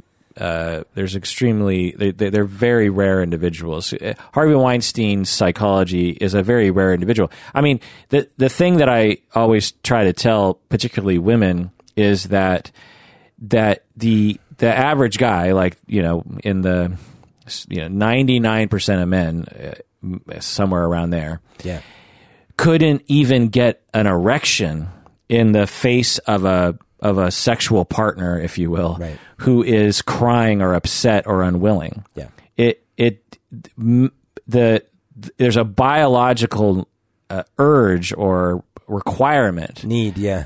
for men and women to have a partner who at the very least is indifferent. Do you know? Well, actually, no. It's it's it's a great point. Like, for example, in the TMI department, like I have a serious problem feeling aroused if I don't feel that the other person is actually into me. Yeah. And that they're that they want to do this. And and so it would be like I, yeah you're right i'd have to have some substance injected into me Yeah, I, I talk uh, with couples about this all the time. They'll be like, so you know, we were having sex, and then I got the vibe that she she just wasn't into it, and even though she was, even though she was going through the motions and trying to act like, and I just couldn't, I just couldn't go on, and it was really upsetting to me. Right. It's upsetting. Yes. To the to the man. deflating Yeah. it's it- saddening it- It's yeah. It's it's it's like it. It's very. Uh, it, it's it, it. There's something very disturbing about that Right. to to a normal person. and that's just a subtle reaction Right. let alone stop i'm s-" you know like it's ridiculous it's Yeah. incredible Now, of course, this is on the internet and on YouTube, so someone listening is going to be like, "Hey, what about rape fantasies and stuff?" Yeah, there are men and women who have fantasies about uh, doing rape and receiving rape, shall we say? And those are fantasies. They're not. They're not. Right. People have a lot of play, shall we say, in their in their life and in Sure. their sex. People will like to play that they're a child, but they don't want to actually be a child. Yeah. They'll play that they are of a different gender, but they're not transgender. Yeah. They want to play that they are that you don't know your spouse, you know, like you just met Yeah, and yeah. and but you don't want to actually not know your sp- it's play and sex. It- It's very different than actual rape and actual, you know. So like it's like I don't actually want to be pulled over by a female cop and have some some stuff happen. Yeah. I don't want that to happen. right right so so um what why were we talking about that We were talking about the difference between. yeah, you're right. How did we get into this? oh uh, wait, because you were saying not all men and, and you were saying it was heartening that not more men were being outed as as Weinstein Bill Cosby level even even uh, uh, the Kevin Spacey stuff coming out. Yeah. Uh, of course, it's now ruined his career. It's every and we'll t- uh, were we going to talk about? Yeah, we'll talk about him. I mean, without so without preempting that, I'm just saying the level of uh, of uh, grievance is, uh, you know, he grabbed crotches, he grabbed legs, and he influenced, you know, he like exerted his power in that way. Yeah. Versus literal like breaking into a hotel room and raping. you know? yeah, but the the stuff that I've heard from about Spacey is on the level that could psychologically traumatize somebody. You know, Sure. um, and and needs to be. And Yeah. you're you're not saying that it's not that. No, no, of course, yeah. But I, I- I guess that I don't even want to make that point. I'll take that one back. What I'm trying to, I'm trying to find some positive. and the only positive I see is at least it's not all. Like imagine a list of the top 200 actors that we love, and and all of them are being accused. It's like that would be Well, terrible. I I I caution you and others regarding that urge to to see it that way because not that there, there's some good to that I think which you're exhibiting which is like look I, I just don't want my entire life to come crashing down around me uh, because you know say everyone in the Star Wars actor actor universe comes out is terrible. You could never watch Star Wars movies again. You know what I mean? Well, th- this is this is like I I sadly have had arguments with people that feel that like uh, Islamic extremism is super super super common and that there's like a billion or at least millions and it's heartening to to know the It- facts, which is Right. that a very very few and it's- Muslims it's and very few Christians, and it's, and it's also matter. like like if your hypothesis was true, we should expect to see daily hundreds, Yeah. if not thousands, right of you know, and and that so so that vein is fine but i caution you as a man Mm-hmm. man to man against having that perspective of well at least it's not every man you know what i mean and there's some good to that but there's also a that's part of the institution of of paternalism and of status quo of just like not acknowledging the severity and, and not and you're not doing that No. but but also not being open or sort of having an emotional attachment to this can't be bigger than it is and I don't want it to be bigger than it is Well, I, I mean, a, a- an example is uh, Sean Astin, Sean Astin, Yeah. from The Goonies and from Stranger Things. Yeah. right? He just recently came out and said, Bob. Yeah, he just recently came out and said, "Look, I was not myself abused, but I don't doubt Corey Haim's or Corey Feldman's stories. Yeah. I could sadly imagine that that was probably true. Uh, I myself wasn't. I never saw it, and and I've heard similar things from Elijah Wood, and there's there's others, right?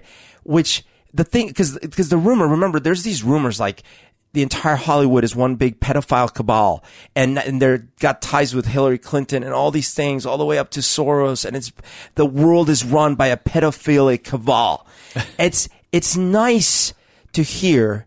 Maybe that's not quite right. right some sort of massive conspiracy uh, I don't think is likely Because there But- are people on the right that but, I, but the point is, is we need to be as men who who are allies of women who have been through stuff like this.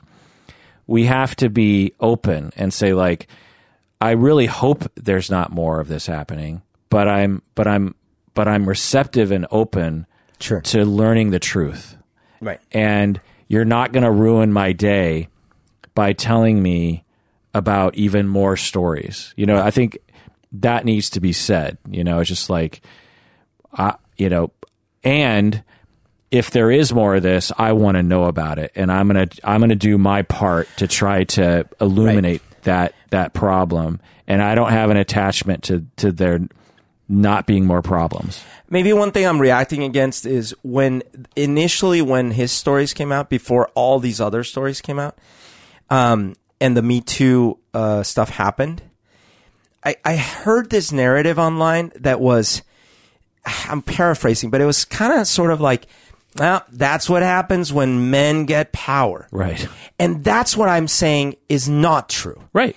Men getting power does not equal we rape women. No. But men, even in power or no power, traditionally have had, unfortunately, have mistreated women traditionally. Yeah. And then, like to your point, there's these aberrations which are on top of everything else, sadistic and psychopaths and stuff. And that makes, and then they add power to the mix. And that's like the worst case scenario. Right. It's multifactorial. One is is you have psychopaths and sadists that might even look for a position of power so they can do this sort of stuff. Yeah. but maybe not. Maybe it's just like coincidental that some people in power just ha- also have to be sexual sadists. But you also have, as you say, a sex a, a societal notion that it's okay to do that to women. Right.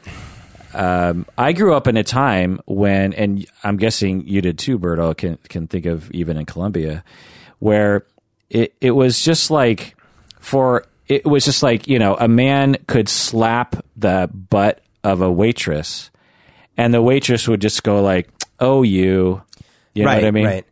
Yeah. I mean, Like I- what George Bush is doing right now. Have you heard of what? He's Yeah. doing? Although is is he just senile? Like yeah, I think, losing it. I think he's losing it. Okay. Um, so, but you know, worth talking about. Sure, yeah. You know.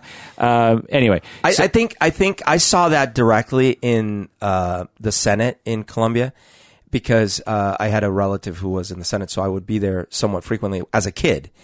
And of course, I didn't see like quote unquote the butt slap. I do a lot of quotes. I just noticed, but what I did see was a power imbalance because by and large, men were senators and women were secretaries right.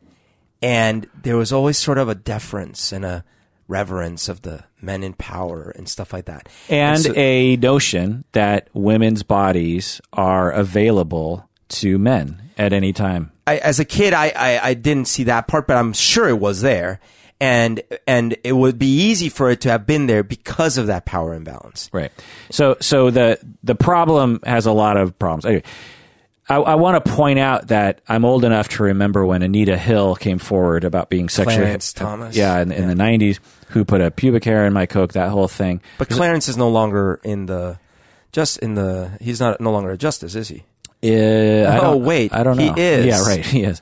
Um, Anita is a movie, a documentary in 2013 that I highly recommend. That's About that? Yeah, it Oh. it it is like because you know growing up in the '90s uh, as a 20 something, I didn't have cable and didn't care to watch the whole Anita Hill Right. thing. I just sort of would pick up on random reports, and so my understanding of it was extremely limited. Me too. This documentary called Anita is it's really interesting. Like watching it, I was like, oh, I I get the whole story now. Wow. Like it, it's really an interesting story. And Anita Hill, uh, if this documentary is to believed, is to be believed as a hero among Wow. among humans. She's she's an amazing person, and the fact that Clarence Thomas is still essentially got away with it is Yeah. is is interesting. Okay, so let's talk about men. What what man recently came forward saying that he was sexually harassed? the Rent actor. Rent? Yeah, he was the original Rent. Uh, Oh, who In- in else? the Rent cast. I'm looking for a particular person. Even perhaps a, a, a he, he's almost a household name at this point. oh, that was sexually harassed. Yeah. Oh, uh, well, Corey Feldman. Uh, Well, yeah, him, but but Oh. someone someone else. Someone else did. Yeah. Terry Crews. Have you heard about him? Oh, yeah, he did say that, right? Okay, yeah, I forgot, but you're right. Right. So for people don't know Yeah. Terry Crews, he's he's famous from the old Spice commercials. Yeah. He was the the big angry black guy who would scream and he had all these big muscles and He still does. He's huge. yeah, yeah. He's he he actually was a NFL linebacker, defensive end for the Rams, Chargers, and Redskins. He's in the Expendable series. He's Brooklyn Nine Nine. He's a he's he's known for being a large, muscly, aggressive, angry person. A massive dude. Well, he he recently, as all this stuff was coming out, he's about being uh, Weinstein and everything. Yep. He started tweeting about how all this was like bringing up memories. Yeah. For him, and th- over a bunch of tweets, he reported that he was attending a party with his wife recently, and uh, quote unquote high level Hollywood executive approached him and his wife, and the exec the high level Hollywood executive groped Terry Lewis and Crews. sorry, Ter- Terry Lewis. Who's Terry Lewis? Terry Crews. The the producer. Uh, this this guy called him the next day to apologize, but never offered Terry Crews an explanation.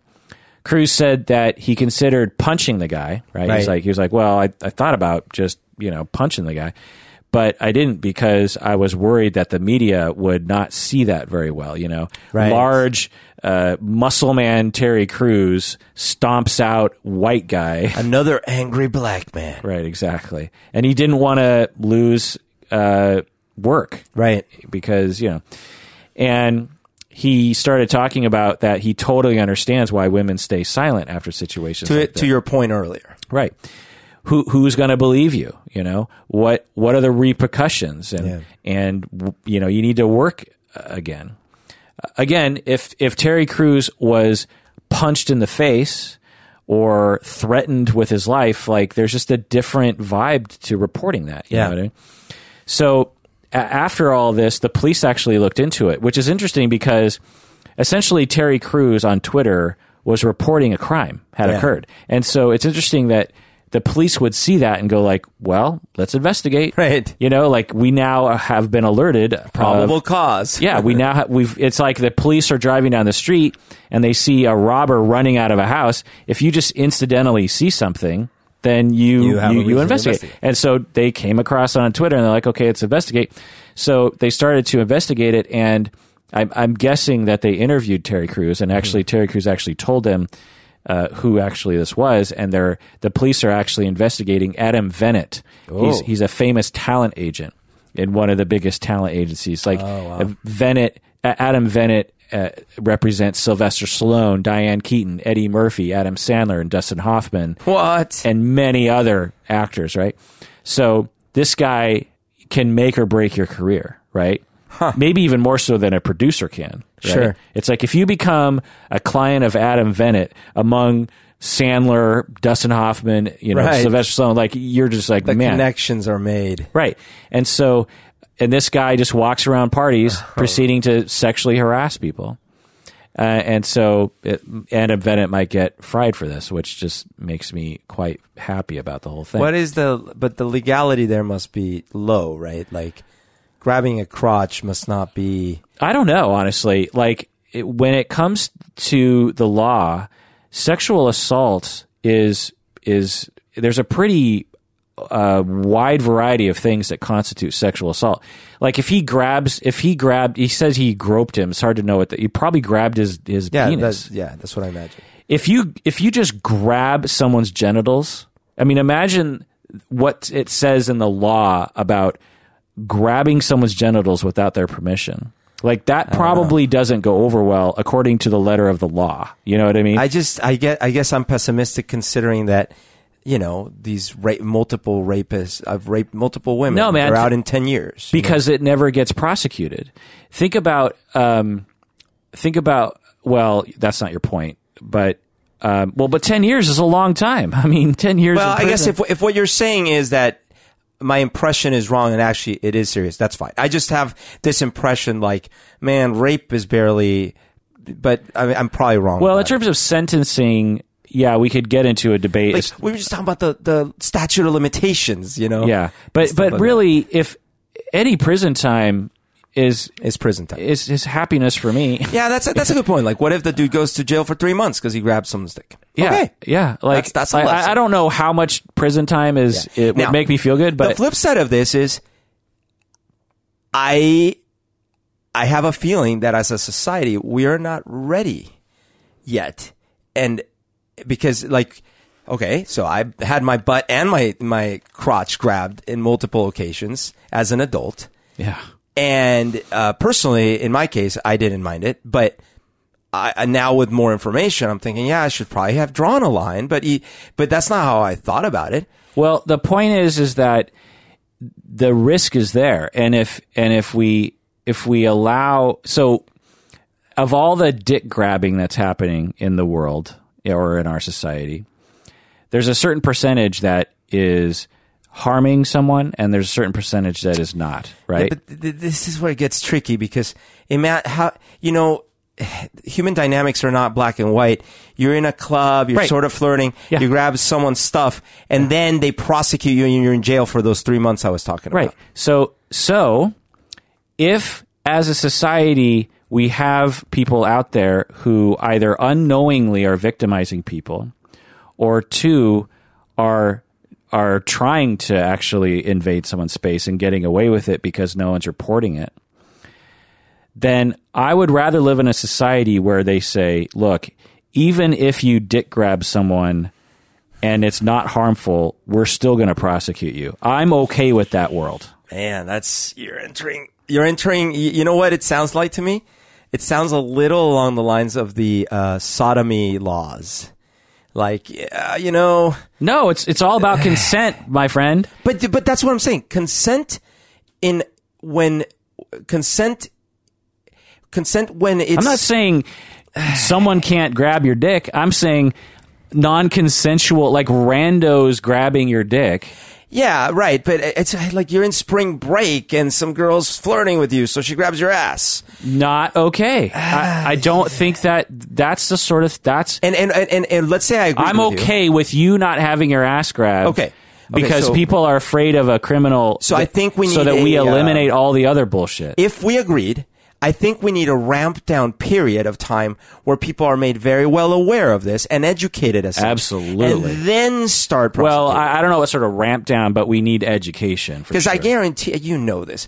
In random clubs all over the world, there is ass grabbing happening and more, and not and how all of it- many and how many women are walking away with PTSD after that? Fine, but but but I'm saying men when the men when it happens to the men, they they're getting mixed signals too, right? And so like, I, I'm just saying like They're not getting mixed signals about uh, grabbing someone's genitals. Man, there's I, there's a movie out right now. there's a way of out right communicating. there's a way of communicating consent for that. So, say you're you're dancing with a woman and you just you don't even know her name, and things are you know you're you're getting some dirty dancing going, okay, and it, it's both consensual. Everyone's fine. And you just decide to grab her inner genitals. Well, to me, I'm like, uh, or What- she decides What, what to, if I lick her face? you know, I, You know why I'm asking that, right? Do you remember in Vancouver? Yeah, I'm yeah. Sitting there and this girl licks my face. Yeah, I have it Is on that video- assault? I have it on videotape. Should I take her to court? I don't know her. I don't know her name. Well, according to our current well, we were in Canada for one, so it's hard to know what, what you- sort of law. But no, but well, but but here's my thing: is that if some of those incidents have to be taught to the general public of saying like, look, in all likelihood, if you are going to lick someone in the face spontaneously, it's probably going to be taken fine, if not invited, in that situation. But let's all agree that we're not going to do though there's a certain set of things that we're not going to do for fear that the other person might actually be traumatized by that let's all just agree that we're we're not going to do that and maybe there's a maybe there's a, a way society wise that we could add a very quick little thing around consent you know and i hate all that kind of college talk around Can I like touch your finger? can I touch your finger? Yes, you could. Can I touch it now? Yes. Okay. Can I touch your other finger? I'm not. Well, what do you mean? Which finger? That one right next. Um. Okay. You know, like That's that's where that's where. no, I'm that's afraid. not. No, that that's not where. I don't think we'll ever get to that because no one. Humans liked sex too much That's to, fair. to get like things in the way. My point is, is that um, for this Adam Venit to just walk up to Terry Crews and grab his dick at a party, that guy has to be prosecuted. And whatever the law, sentencing wise, whatever, maybe it's no, maybe it's no jail time. Maybe it's like sexual assault treatment or something. I don't care. Yeah. But something, you know, something's got to be done because obviously we as a society and a legal system are not doing enough. I, I have I have um, not a lot, but I have a few friends that are gay, and one of them used to tell us stories about Miami parties that that he would go to, and the kind of interactions that they would engage in. These are adults. Yeah. Were random strangers Yeah.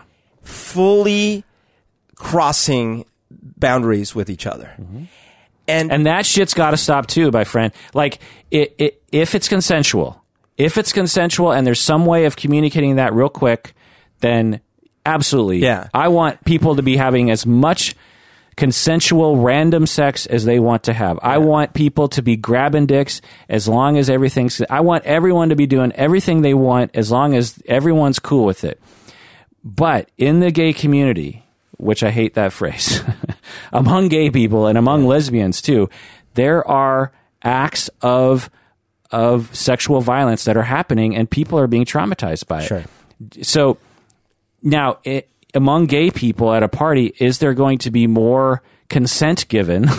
is there going to be more consensual random touching at a party, at a particular party? Maybe I don't know, but that doesn't mean well, you know, where's the line? You know, I, I just think like we need to we need to scale it back a little bit and we need to add in a little bit more opportunity for people who don't want to be touched to not be touched. When someone goes out into the public and goes to a party and goes to a dance club, they should expect that no one's going to touch them non uh, unless they want someone to touch them. They they should have that trust in our society. And there are women uh, who don't who can't say that, and and and maybe some some men can't can't say. That. I that. mean, look, in in the culture I grew up in, when you go to a dance club, you dance together, like really close. Sure. And you put your hand down lower on the way on the waist, and she puts, and there's a lot of close, and you bring Yeah. it in.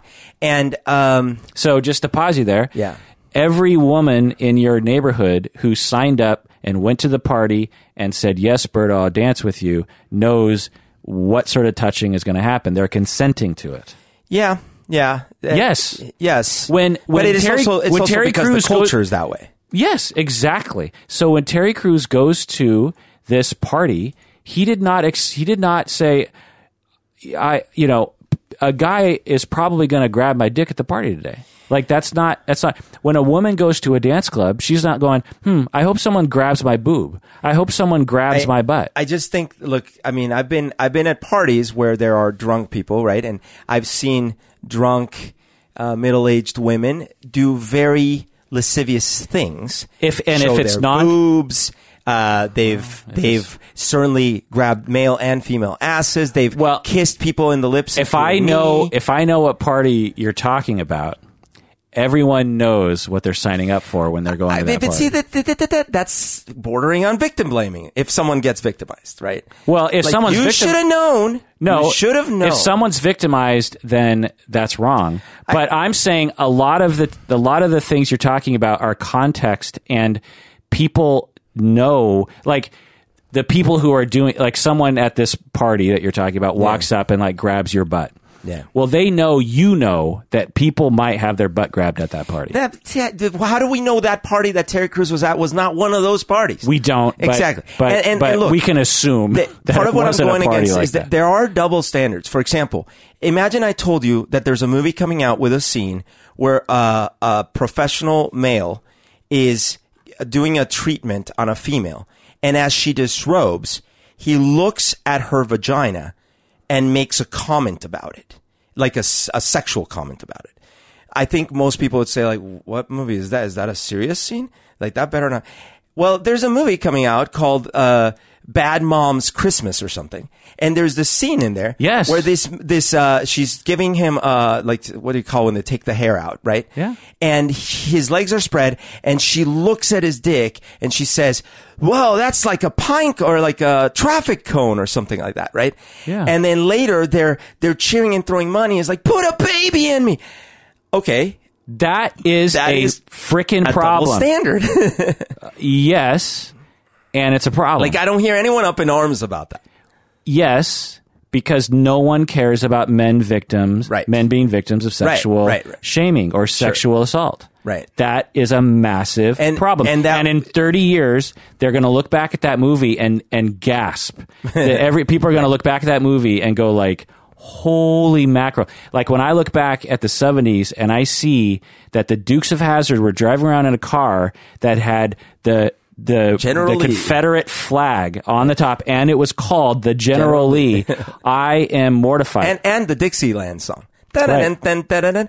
So, um, so when the Me Too at the time, out, at the time, my parents. That there's a whole uh, podcast. I can't remember what podcast, but there's like these black guys who were talking about how because they're our age and they grew up watch, and they said they loved the General Lee, and they they they had a General Lee car, Right. And these these black it was guys, a cool. I liked that show. Yeah. So back then, one of my parents, shows. parents, that was that was one of the most popular shows at the time. And I certainly had no idea of any of the context. Our parents did though, is the thing. Okay. And they were like, well, you know, what are you going to do? Yeah. But we look back on it today and we're like, holy crap. Well, the same is going to be true about all of these jokes that you're talking about. Sure. So like when the Me Too stuff came out, I got into an argument online because I had read Well, an let's save article. it. Let's take a let's Okay. take a break. We'll tease that Ber- Berto got into another argument. All right, we're back from the break again. This month's episodes, November 2017, are brought to you by Talkspace Online Counseling. Promo code Kirk. It's a they they make sure that everyone is fully licensed, meaning that they're not recent grads, Right. And that they're trained. They I think they go through like a number of weeks of training on how to be an effective online counselor because it's a whole other kind of thing. And you can do it from you can you can text from work, you can be from home when you're in the bathroom or or as Berto likes naked. and, and so promo code Kirk Talkspace. Um, okay, so Berto, you wanted to talk about a f another fight you got into. Another fight, fight. Uh, so so I read this article uh, that by someone I know, and it was a well written article. But the sense I got from it, uh, and maybe it wasn't fully like this, but the sense I got from it was that uh, men, you need to you need to solve this. Like you need to talk to each other. You need to stop these behaviors. Yeah. Men, stop doing this to women. Right. So the the the sense I got is like men it's a men versus women thing and, and men are the problem now i understand why right like like you were saying most of these cases come out and it's a guy and stuff like that now having been a victim of sexual abuse when i was a kid and specifically by a woman uh, who i'm sure was also abused and probably by a guy like but i'm guessing right Uh, But it's funny that you have to say that. You know what I mean? It's Yeah. like somehow, uh, which mine I, is which- not legitimate Uh, right. yeah. Like I, which I appreciate. You know, but it's like I just want to say, in this context, all you got to do is say a woman sexually Sure. abused you, and fair. and we don't know why. That's fair. And and and so I now I'm I'm you know I've I've done inappropriate things in my life and I feel terrible about them. A lot of them probably stemmed from the fact that I had a bad mental models about sexuality as a result of, of these things, right? Oh, I'm hundred Yeah. percent sure that's where it comes from, Berto. so I'm not like sitting here and like, you know, I like I've been guilty of inappropriate behaviors and I've felt bad about it and stuff like that. And I've and I've tried to mend those those things. But um I at the same time wanted it to be more about look, it is this it is the power imbalance and the sexual abuse and, and sexual uh, whatever you want harassment, abuse, assault. Those are the problems. And absolutely as men, but also as women, we should look around us and see if we can actually help the situation. Well, by yeah. speaking up and feeling Yeah. free to come out and making people feel safe to come out and all those things. Yeah, uh, the part of it is that I appreciate is this isn't a problem for women only, you know. Yeah. Um, and it's a problem for for all of us.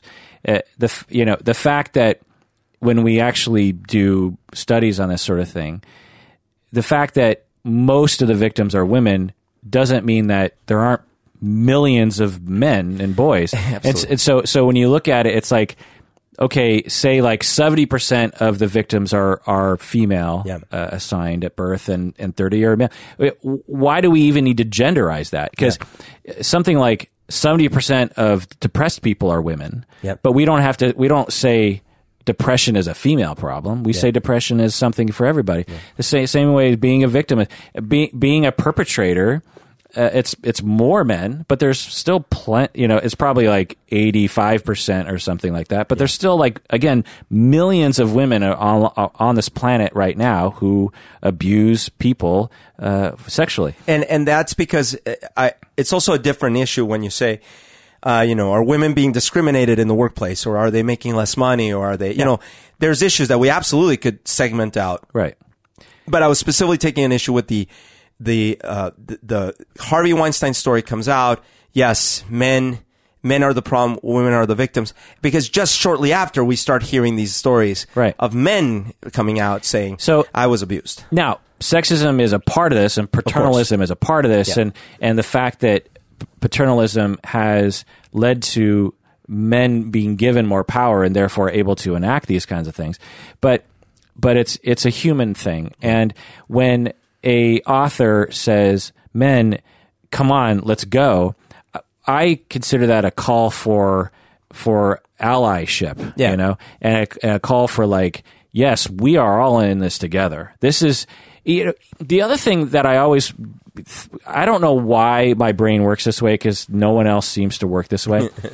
but when I hear about a story about Mira Sorvino being abused by Harvey Weinstein, I don't identify with fucking Weinstein because he's a man. No. I'm not like, oh, I'm a man, so it, I'm like Weinstein. Like I, I identify with Mira Sorvino because I'm not a monster like Weinstein. So I don't understand why gender even has anything to do with Yeah, it, it's- it- as a as a as a as a motivation of like outrage and like let's do something. Yeah, imagine that a news story comes out. A Colombian uh, gangster decapitated three people in a drug related thing. in the United States. In the and then I go, well, I mean, you know, I got to empathize with the Colombian here. Yeah. like what? or or I would have to go to you and say, "Come on, Colombian, stick up for the Stick up victims." for yeah, yeah, exactly. it's like it's it doesn't. It's like of course of course I stick up for the. Victims. We're all in this together, you know. Anyway, so I have a, a patron email here, and the, she actually was the main reason why I wanted to do the deep dive on this episode. I'm going to keep her anonymous, and I also changed the details of this email to mask her identity. She says, "I was sexually propositioned by my superior in exchange for a promotion. I have never felt so powerless." I told a colleague I trusted and found out it had been happening to her as well. Whoa. So again, her superior comes to her, says, "Let's have sex, and if you do this, then you know I'll give you this this promotion, this other position." And she felt powerless, and then so she tells a colleague, and she finds out that that it was happening to her too. We we reported it. They moved him to a different department. They moved him. Yeah. And they launched an investigation. They interviewed me and many other coworkers. The person interviewing seemed biased against me. The whole investigation seemed like a cover up. The man who, who harassed me was allowed to return a month later. He began to manipulate my coworkers to make me look bad. For example, he told coworkers that I have inappropriate relationships with customers.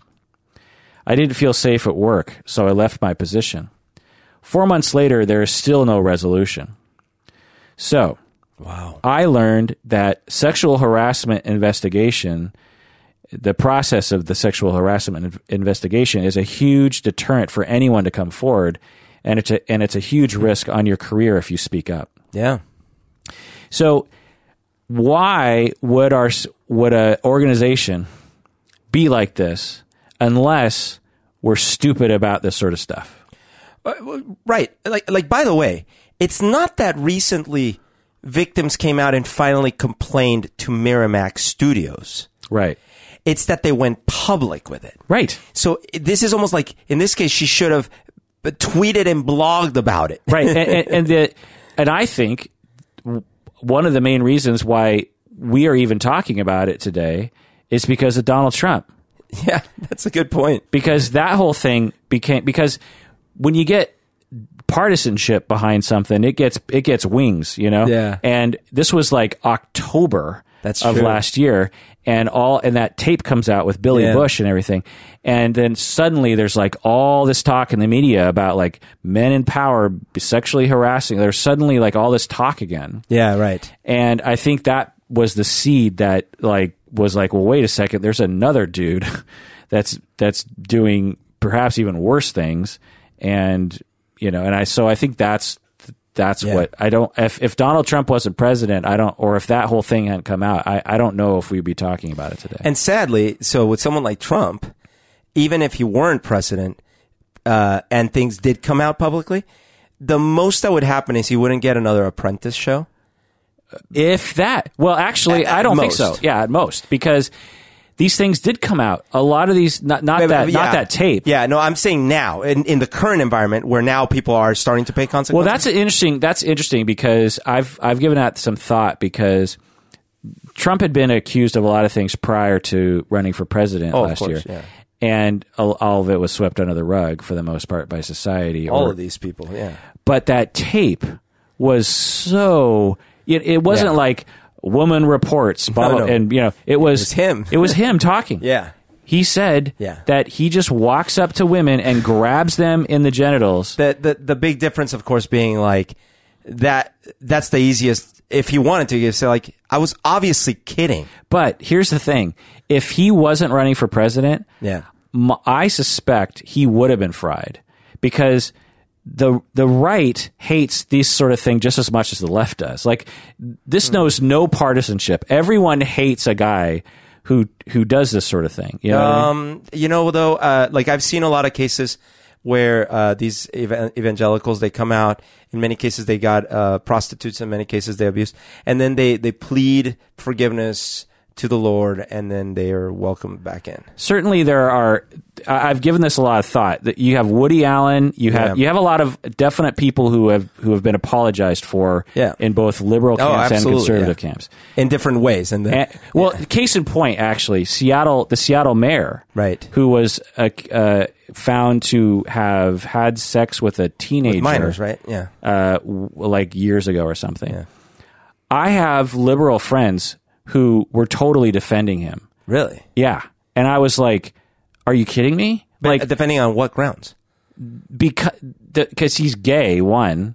So there was Well, so so they're that- like, yeah, right. It, it's t- that's what I'm saying. Is part the partisan apology knows no left or right boundary. It- it's it's on both sides. So my point is is that if Donald Trump wasn't a, Republican nominee nominee, you know, especially for president, my God, I I suspect that when that video came out, that there would have been uh, like Weinstein, like a five percent Weinstein reaction that could have actually resulted in Trump losing um, actual like media power because Media that- power, yes. and, and maybe even like the end of his uh, of his uh, whatever sort of sliver of career he had prior to you know I mean, I think what what might have been affected, but I don't know if it would have because in the in the end it wasn't. Like you would think that no one would now still have a Trump hotel or a Trump plaza, But that's a, Trump whole. But, but because he was attached to half of the country's uh, dogma and reason for living, then your brain ends up switching everything around and you make apologies. Just like I saw liberals in Seattle making a. I don't actually know the details of the Seattle mayor, and I, I just know that my impression was he if he was a Republican, the liberals would have no problem frying him on the spit. You know what I mean? But because he was a, a liberal, they somehow were like, you know, can't we forgive him and stuff? And I'm just like, look, either either let's not worry about politicians' sexual activity, which I would actually just prefer. Let's just let's just have them do their jobs. You know, if I have a plumber who had an indiscretion 20 years ago, I don't freaking care. Just just do your job. Ah, but, but but but but what if the indiscretion was a rape? then you do care, Well, right? I don't, I don't, I don't care because it. A lot of people have a lot of pasts. So Let's just put it that way. why why do we care about Weinstein then? Well, I care about Weinstein because he's a criminal and he needs to be prosecuted by. by Oh, you're saying if this person served their time, yeah, if someone, if someone did, if a plumber, but this when is a plumber comes to the house, politicians have not served their time. so so fine. Yeah, But with politicians in general, the amount that the average American knows about the, the actual day to day work that we elect them to do is nothing compared to the amount of information we have about their personal lives and the amount of information we know about their random statements that might have nothing to do with their actual decisions that actually impact your life. Right. And so I would like to go back to a time when we just didn't know that much about politicians' personal lives and we thought more about how they voted, policies, blah, blah, blah. I think you run the risk of people saying, "I'd like to go back to a time." When Hollywood just did great movies, and No. we didn't have to know so much about their personal lives. No, Fry, everyone, sexual harassment and rape needs to stop. And by all means, raise awareness about it. So And- even if they're politicians, we should know, right? If they are currently in the midst of a criminal sort of situation, for Well, sure. But Harvey Weinstein wasn't currently in the midst of a, you know, So, so let me clarify Yeah. uh, based on your prediction that I'm going to get hate mail. when if anybody, politician or plumber, commits a crime, they that needs to be publicized and they need to be Yes. prosecuted. They need to stop. Yes. If someone has done something in the past that is interesting to us as Well, if it's salacious, now I'm agreeing with you. If it's just like, do you know he cheated on his wife tw- 10 years ago? I'm like, I don't really yeah, that, that's what I'm talking about. So it's all that kind of stuff. The point is, is that um, I don't. Anyway, so who else in the media recently in the last year have we, you know, seen come out as being a sexual harasser? so Kevin Spacey. Yeah. What what what do we know about his behavior? Man, this one, this one was so tragic for me in that I thought the world of Kevin Spacey. Yeah, I've never understood this Spacey worship. Uh, we we had uh, um, we have mutual friends who are like totally obsessed and have huge crushes on on Kevin Spacey, and I, and I've always just been like, yeah, I mean, he's a good actor, but I just I've seen him in so many roles that blew me away, like his role in Seven or in Glengarry Glen Ross, or uh, certainly in the first two seasons of of Net of the House of Cards. Yeah. Uh, and so when I when I think of Kevin Spacey, I've always thought, oh, one of the best, the best, well, so, some of the best to have played the game. And I always imagined he was this like cultured, super nice guy. That's what I always imagined. yeah, And so when the first allegation came out from the rent guy, I was totally shocked. is And- that Anthony Rapp?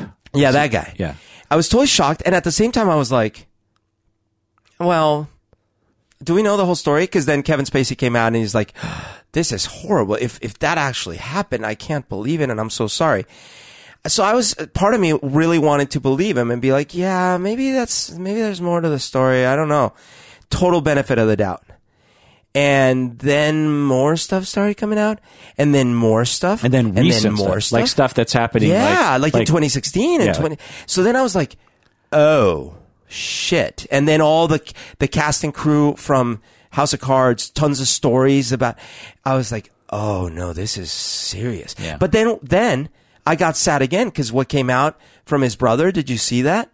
His brother uh, came out and said that he, the brother, was terribly abused, heavily, heavily abused by his father, and that he tried to protect his brother and sister, I believe. And, but he's not sure he was able to always protect them. So he doesn't know the extent to which Kevin Spacey might have probably been also abused by his father. Interesting. It's, it's a depressing story. Yeah, so Anthony Rapp said that Kevin Spacey was drunk and jumped on him and tried to have sex with him back in 1986 when Anthony Rapp was just 14 and Kevin Spacey would have been like in his 30s or something. Yeah. Kevin Spacey responded to the allegations against him on Twitter, saying, I'm beyond horrified to hear the story. I owe him the sincerest apology for what would have been deeply inappropriate drunken behavior. I choose, and then he kind of goes on and says, I choose now to live as a gay man, which was, and I remember the first time I read his response, I was like, I was like, oh, interesting. Like, the gay man bit threw me for a second. Yeah. Like it started out, I was like, oh, he's basically saying, I don't remember this happening, but I'm not denying it because I'm gay. it kind of, well, what he's saying is it kind of sounds like me. You know what I mean? Like, Yeah, yeah. He's like, I, that, he, he, he wasn't like, oh my God, it's completely ridiculous. I would never do that. He was like, I don't remember that. It was 30 years ago, but, and I'm really sorry if that happened. And by the way, I'm gay. And I remember like, oh, oh, he's coming out of the closet. That's interesting. Dan Savage comes out and says, nope to Kevin, Stace, Kevin Spacey's statement. Nope. There's no amount of drunk or closeted that excuses or explains away assaulting a 14 year old child. And when I saw that, I was like, oh yeah, that's right. Of course. That's that. Why would I, why would I let him off the hook just for coming out as gay? Do you know what I mean? Yeah, I do know what you mean. Now, I've heard something that I have no direct knowledge of, but uh, I had heard that um, because traditionally of the stigma of being gay and coming out and all these things, that there were often situations where older gay males would sort of take under their wing younger gay males to Yeah. try to like bring them in and, and things like that. Um, so I, I wonder if a 26 year old gay Kevin Spacey with a deeply troubled past, apparently, uh, was in fact confused and thought that he was just partying a little too hard. uh, completely different phenomenon, right? The a a- a forty year old gay man who takes a twenty year old gay man under his wing, so to speak, Yeah. is a far and they have sober conversations and and there's a lead up and a Yeah, blah blah blah. That's a that's a very different phenomenon than jumping on a boy. On a 14 year old. yeah, And then, and then the other one is, um, it turns out, And I'm guessing, just a side Yeah, note, that Anthony Rapp, if you really heard his whole story, my guess is is you wouldn't hear like, oh yeah, he was drunk and he just sort of pushed me down, and it was you know, I was just like, I'm guessing he was. I, I'm guessing that. Um, well, it left him traumatized. yeah, I'm guessing that Spacey. What there was more details to that whole situation and the vibe of it. Yeah. that made Anthony Rapp feel Yes, that's like uh, point. like terrified. That's a good point. And, and then, and then actually, with all the stories that have come out, this wasn't an isolated incident. Right. He's generally bullyish. And it's y- y- same, same with Weinstein, right? You have these people who get off on abusing other people in addition Yep. to sexually. One one of the things that we've talked about before is I wonder if things could be different for some of these people if as they're coming up they are not only uh, allowed but encouraged to talk about their feelings even feelings that sound bad Yeah. like if they were allowed to say you know i'm sort of attracted to younger people i'm sort of attracted to men i'm sort of this i'm sort of that Well, I- that's I sort of different have than this. sadistic feelings i sort of have okay, so that. So I, no, all s- of it. Yeah. all I- of it. Well, because all, think about gay, it. But, but like specifically. people weren't allowed to talk about being right gay. but but, spe- but specifically to this episode's topic of Yeah. of sexual sadism essentially yeah. the the problem is is that typically sexual sadists do not have empathy enough to say I want to change this you know what i mean they don't have enough they don't have enough empathy for other human beings to to say like I don't want to do this to people. And- that's that's fair. But just in the same way as it is irrelevant to the system, your level of empathy when they teach you the things that will get you in trouble driving. Yeah. They just tell you. Yeah. You can't do this. Right. So imagine that it's a but it's a but there's such an inner drive. Yeah. Right. There's such a there's such an inner drive to satisfy this urge that that yeah. it would be a it would be a tall order to uh, now That- that- might you invite some people who are like you know what I know I have this strong urge but I would rather not go to jail so so but so in that way I would say absolutely. I've talked about this in other episodes before that we need to have a, a different stigma around this and we have we need to have more services they're more inviting and for sure. But i'm guessing that even if we were perfect in that way there would still be a, a fair amount of sadists and sexual sadists that would just be like well uh, but I don't. I like the way I am. You know, I I, I like my pleasure zones. Yeah. I, I don't want to give that up. You know. Uh, yeah, and, and maybe it's not a winnable battle for, for everyone, or maybe even a sad majority. But but I do wonder if you if you start the conversations young enough to where you haven't actually formed opinions like, but I like being a sadist. Well, I'll, I'll, I'll, I'll even take it back further and say, wouldn't it be nice if we helped parents who were abusing these kids in the first place? That- imagine, I mean, this seems so radical and so foreign. Imagine if a parent was allowed to come and say, "Hey, uh, my child is being abused by my husband." Or even by me, right? That, that would be the extreme extreme. Yeah. And that that didn't necessarily immediately mean like what it currently means. Well, what it what you think it means. what I think it what you think it means is your kids get taken away. Yeah. But actually, that would never happen. Yeah. If a parent came forward and said that, CPS would be like, "Wow, good, great. Let's let's work on that, and and we will protect you because Yeah. you are coming forward. Yeah. Let's help. But I think out." people don't know that. Of course they don't, because there's this very Yeah. This is very there's a huge misunderstanding. There in in most cases in my world, as therapists, we are actually ups, we're mostly upset when about CPS because they don't take kids away. That that's the problem. In fact, Yeah. I did a whole episode on this about CPS in which this kid ended up dying, uh, and that was because CPS was too slow. Now, the reason why CPS is slow is because they don't have the funds to actually pay for all these kids to go to foster care Hmm. or somewhere else. And so it's a matter of money as a thing. Um, but anyway, and, and that's a matter of voters and taxpayers and political action to fund these sorts of things.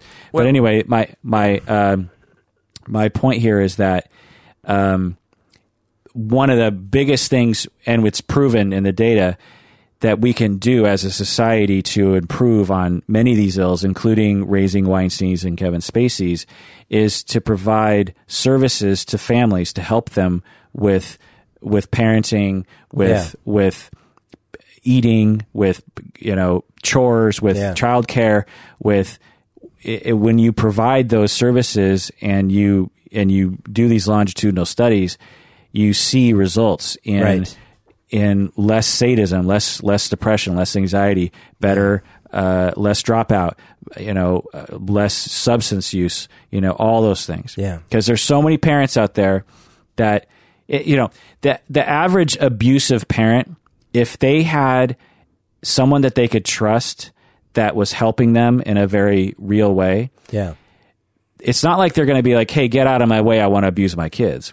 What what would happen is they would be like, "Oh, thank God I have some help," and they'll just be less abusive because they're less stressed out. Yeah. you know what I mean? Or they'll be a little bit better behaved because there's a social worker around. Right. Or they'll be like, "Could you just take my kids away because I'm really?" And they take, the, you know, there's so many benefits to having these services for families. And some of the services actually aren't even that expensive. Like you just have a parenting, like a five, a five hour parenting class over five weeks mm-hmm. with a particular community. And they, f- and they find that, and they, and they follow up 20 years later and they find that there's all these huge effects. Anyway, Yeah, I just right. want to highlight, uh, getting back to Kevin Spacey, he's been, yeah, uh, House of Cards has been canceled, and to me, good riddance. I think you agree.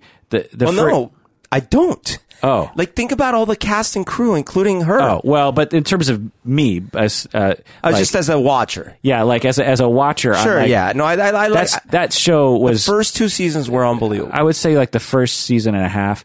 Um, the first season was amazing. I'll, I'll I like the yeah, I like the first. after that, I was just like, man, this is just gone complete. It was, I could tell the writers were like, we have to go into their relationship more. And to me, like, that was never the excitement of that show. The excitement was this guy who is, you know, it, it- the first season was believable. Let's just put it that Yeah. way. And he was an interesting character and he talked to the camera and he's like, and then he would slowly weasel his way Yep. and he didn't have power too. He was like, Right. he was just a he was a powerful senator or representative, but he didn't have like total. He had to bow down to certain. yeah, he people. wasn't ultra rich. Yeah. he didn't have absolute power in the And, Senate. and and so and they had these you know these interesting scenes where they're you know on the rowing machine and you know him and uh, Robin Yeah. Wright Penn would be like smoking cigarettes and you know there's all these like really interesting and he still seemed like a like a human being Yeah. back then and then after a while they both turned into like these complete psychopath. the, yeah, these just crazy people, you know?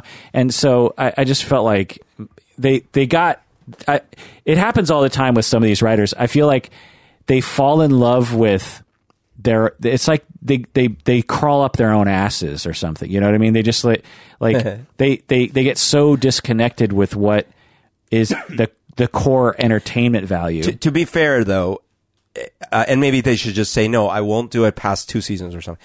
When you're asked, like, look, we'll just give you more money, but you need to write like more and more seasons, and the material doesn't lend itself, then it's just like you're like, I don't know, I'm not, fine. Uh, we'll go to war with Russia or something, you know? Right. Yeah. Or focus on another character, like with Fargo, for instance. You know that that show is I don't watch it. oh, it's so good. Is it? Each each season is a completely different set of people that Okay. that, that are sort of related, and it's like then you know you're free to like start Like, over. like The Wire was uh, similar. Like each Totally. season focused on a different aspect. Right. It's like Yeah. the first season was all about McNulty. Yeah. And the second kids. se- and and the second season had barely McNulty was like a was barely in it. I just remember like being like, whoa. Yeah. Eh, You know, McNulty was the hero, and they just second season like, no, we're Yeah. you know we're we're if we focus on McNulty, we're gonna run out of shit to talk about. Right, right. And, and anyway, um, so let's take a break. When we get back, let's uh, wrap it up by talking about uh, this other patron email and a few other people who have gotten in trouble. What do you say, Berto? Yeah. All right, we're back from the break. Boy, this episode is really becoming an epic episode. Um, so, just to rattle through here, we got Bill O'Reilly, Fox News. Fox paid five different women millions of dollars to to be quiet about the sexual harassment from Bill O'Reilly, and then it became public, and then he was forced to resign. It's. I want to point out. I'm pretty sure that uh, Fox didn't fire him when they thought they could get away with it, but when it became public, then right. And as far as I understand, he's now coming back with a huge contract. Yeah. So Roger Ailes, the CEO of Fox News, uh, became CEO when Fox News and Fox, the channel, became uh, invented in 1996. He was accused of sexual harassment and he resigned last year and then he died one year later. We got Bill Cosby and all that kind of jazz. And we have Ben Affleck, uh, who was actually really close to Weinstein in a lot of ways he, he's trying to avoid a similar scandal because I think he's like looking at his past and he's like, man, I could get in the crosshairs pretty soon myself. And he's trying to come out ahead of it by tweeting and talking. He, and he's saying, I've been looking at my own behavior and addressing that and making sure I'm part of the solution. Yeah, but uh, he's not. He, I I think the problem with him was more that, uh, that some people, like what's her name, felt that he hadn't done enough because he knew about some of these stories. Well, uh, no, I think I, I, I, I'm interpreting, and maybe I'm wrong, but my interpretation of it was he's looking back at his life and he's like, there's a good chance that I could be next in line on this on this string of, you know, the Kevin Spacey Weinstein thing because he's well known. He's one of those guys where rumors follow him around, Sure. where he is a groper, and and and so and then um, let's see Hilarie Burton her, Hilarie Bur- Burton came out and said that he he groped her breast, and then Ben Affleck tweeted, But okay, but that's that's an example of like I'm I'm not denying she felt groped and abused and, and stuff like that. But it's like, do I imagine that at Hollywood parties with top Hollywood actors with lots of alcohol and drugs flowing, That was not where it was. It was things were groped? It was in the. It's interesting you're going there with your head. Again, this is that wishful thinking that keeps the status quo. Be open to the experience. That we're again, you know, at the very least in your mind, go like, well, I don't know the answer to that. Well, I guess I would say uh, what I what I would go with that would be like then I would expect thousands of stories uh, for th- th- you know thousands of people. Well, what does it matter if Ben Affleck did it to one person? That you but know, you were gonna about you were about to correct me about the scenario. I don't I don't know actually know the scenario. from my memory, it was it was as they were heading out to at an Oscar or one of those award shows as they walk out onto the stage or something, and he, he backstage just grabbed her, he just grabbed her. that boob. sounds way different. He doesn't even know her. You know what I mean? And and so that kind of stuff. I, I don't know the details. Uh, Casey Affleck in twenty. Which, is- which, by the way, and I- don't know if you've seen this, but I've certainly seen this. Um, the the woman that walks up to another woman and says, "Oh my gosh, I love these," and grabs them. that's not okay. I, I- I agree, but that seems to happen quite a bit. like I've seen it in multiple times in my life, and I don't go to crazy parties all the time. Uh, okay, I'm just gonna move on. Casey Affleck, 2010.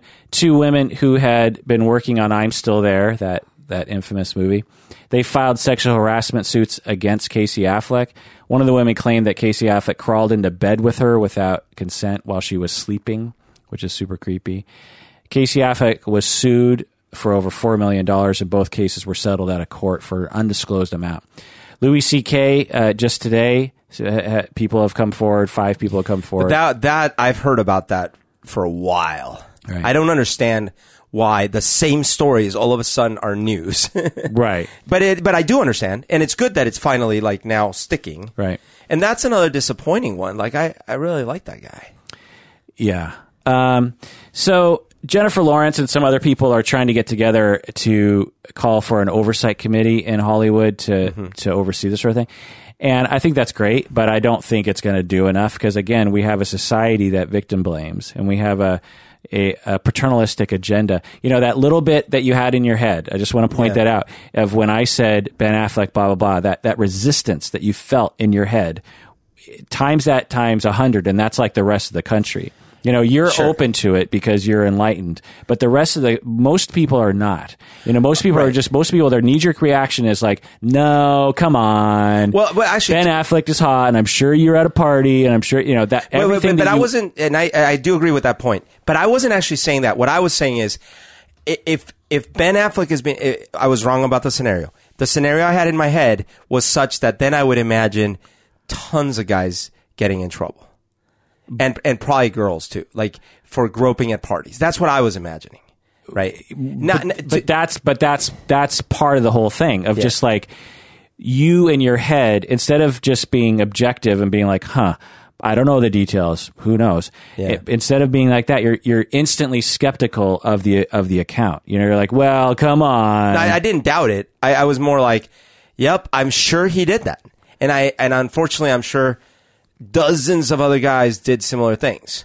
Right. So there's this other thing that came out where they actually had a video of him groping someone, and then people were putting that up, and then the woman actually came forward and said, Yeah, "No, it like, was it was was fine." She was- she was like, she was like, he, he wasn't abusing. Yes, he did grab me in that video, but, But it was a skit. It, it was what? A skit. It It's was. like, a they did. They did. It was a running joke between the two of them. well, what her main point was, it was consensual. You Yeah. know what I mean? It was. It. Yes, he did that. Yes, that's a video, but it. And yes, it looks like he's groping me, but it was. I was fine with it. Was the thing. Okay. So again, it's our fault for continuing to be puritanical and shaming about sex, and it's all. It's our fault for perpetuating paternalistic ideas about women. As I've been saying before, if if these women had been had been shot with a gun or stabbed with a knife or something, these women would would feel a lot more safe to come forward. There's there's just a whole different reaction in our society when it comes to this sort of thing. I, I that one I say, like you know, considering how many women don't come forward that they're being physically abused in a relationship, I don't know. I still don't know if that's It, if it's that's right. perhaps not as as readily to come forward as as is what we would like, but but much more likely to come forward. Uh, Um, you know, there was that whole case of that guy on that what's that British TV show about cars and stuff, and Yeah. and what's his face like Top Gear. punched the producer. That that whole thing was instantly talked about. and and most people supported him. And he's got another show that support, supposedly Right. was doing better than the other show, right. So so I'm, I'm not saying I'm which is a counterexample to your point. no, no, it's not. My point is, is that instantly it was made known. That's the point. Is that victims being punched in the face do not? They're not afraid to step forward as much as if they were raped or sexually assaulted. Right. Um, Also, we continue to blame the victim. Uh, Donna Karan, a friend of Weinstein, she implied that the women in Hollywood put themselves in this position to be sexually harassed or assaulted because of the way they dress. Yeah.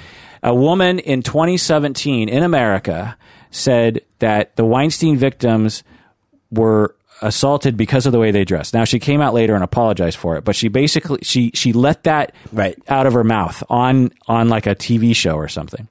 This is why we can't have nice things because that's the kind of argument that you would see someone saying. That's why I need you to wear a full body burqa because we can't trust you around men.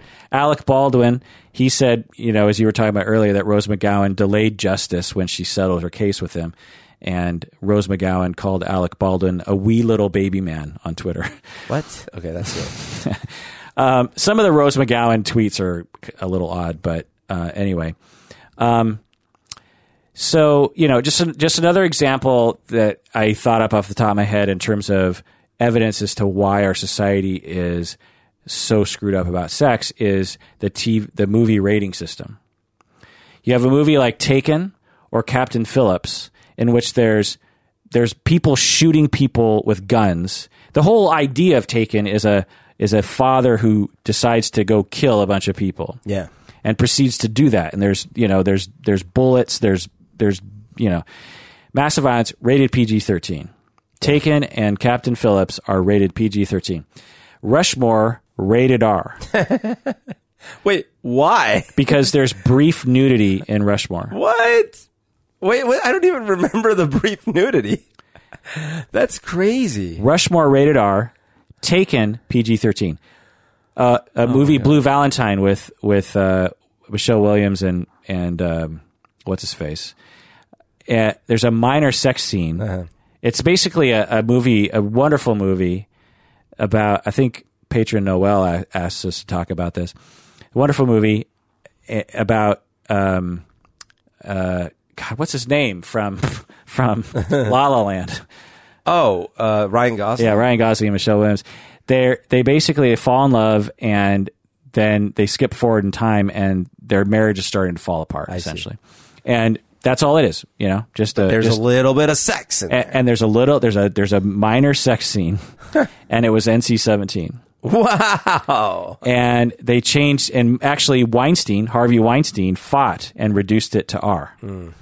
So if that doesn't show you how stupid we are about you, you have movies where thousands of people are dying violently. That's okay for you know, 13 year old to watch. Yeah.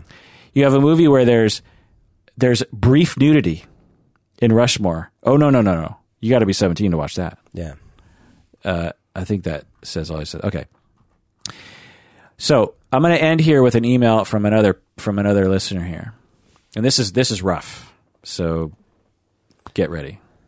Trigger alert. Yeah, and I want to say that I googled her her story because it's in the news and confirmed it.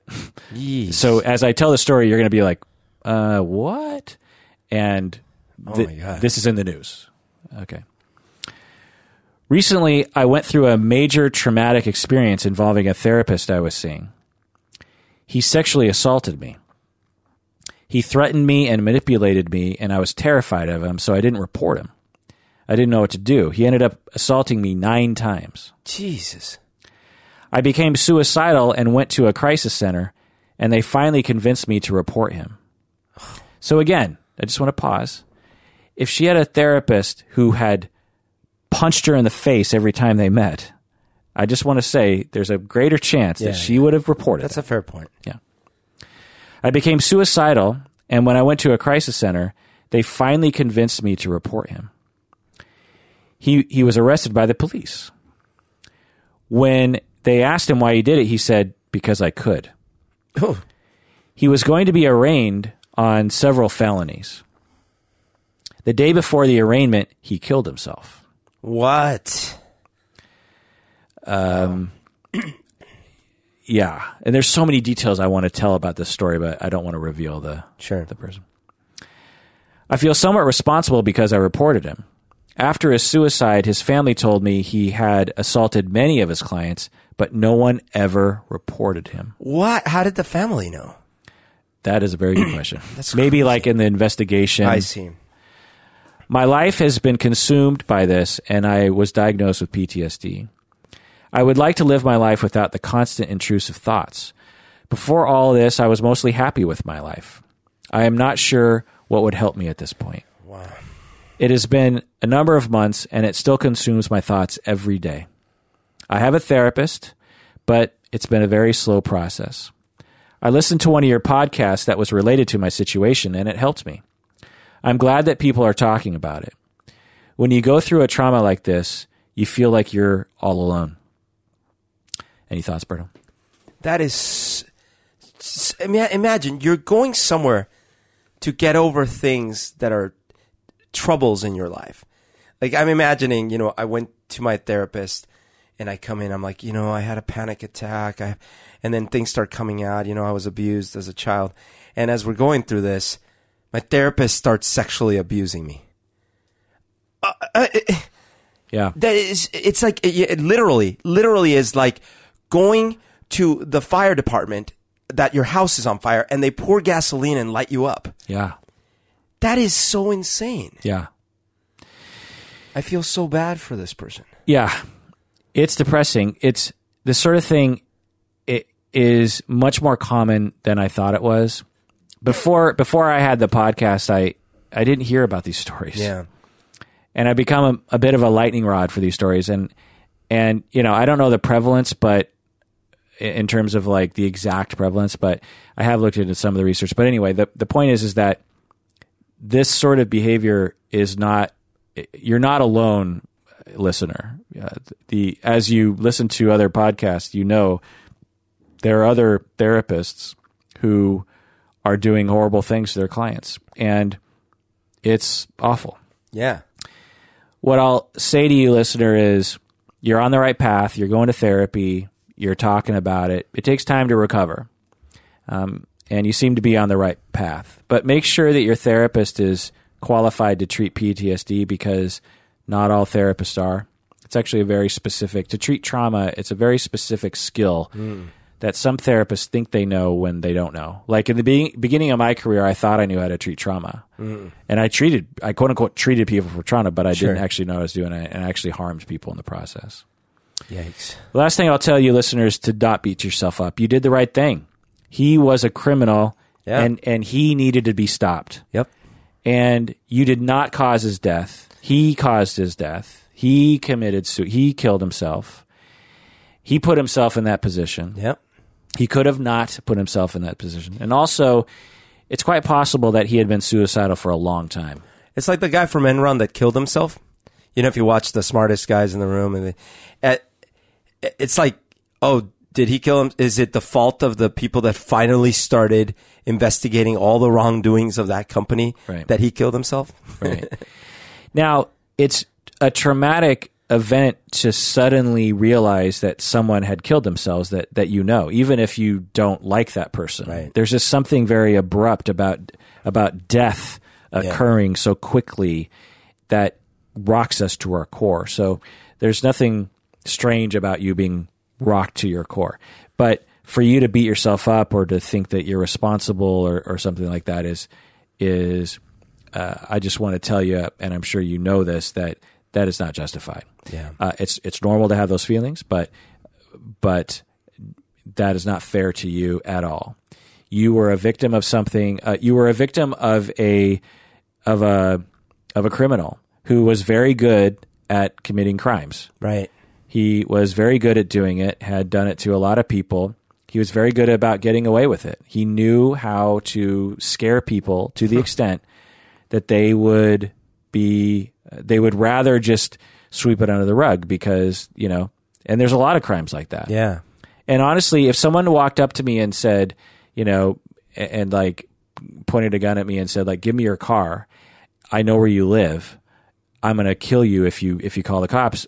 I, I can't tell you if I wouldn't not Right. call the cop. You know, like there's a chance I'll be like, um, uh, You get scared. it's, it's- it's just a car. You know what I mean? the, the perennial example are mob mob outfits that Right. that extort people for money. Right. So this therapist, it sounds like he threatened you and, and made you very afraid. And so it's totally, you know, the situation is screwed. You know, it's just like when a, when a criminal like this puts you in the crosshairs, there's no good answer. And anyone outside of, you know, if you've never been victimized in this way and you're just like, well, why don't you just report it? It's like you don't have any idea what it's like. Well, I can't believe this listener's bravery in actually reporting. Yeah. I know. It's great. That's incredible. Yeah. And I can't tell you that I'm sorry that he killed himself, you know? Yeah. I mean, I, I, I'm not, uh, he obviously was very busted up about this and Yeah. decided to end his life. And, you know, I'm not saying that the world isn't uh, a worse off, you know? uh, but anyway, so what's the bottom line, Berto, about this epic episode? Epic episode. Well, um, it is.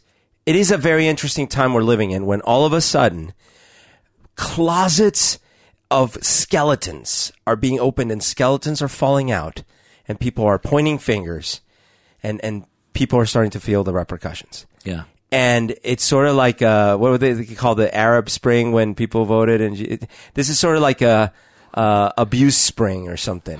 but anyways, I, I think that's really positive. Um, I am hoping that at the same time we don't see a lot of uh, cash grabs uh, attempts by people because you know I could also see people starting to like the whole, oh yeah, yeah, me too. Yeah, yeah, I got abused too. Yeah, yeah, I need some money, you know, because that's just going to pollute and make it harder to discern who are the real victims and all these things. That is very rare, actually. It happens for sure, but it's it's very rare that someone will come forward in that way. There's so mm, many other ways to scam money Sure, sure. that that don't involve the consequences Right. of of all that. So Well, so I, I just I hope that people keep getting encouraged to come out and and and if there are currently people abusing their power in such a way, I hope they get scared of doing it and Yeah. stop. Yeah. Well, that does it for that episode of Psychology in Seattle. Thanks for joining us. Please take care of yourself because You deserve it.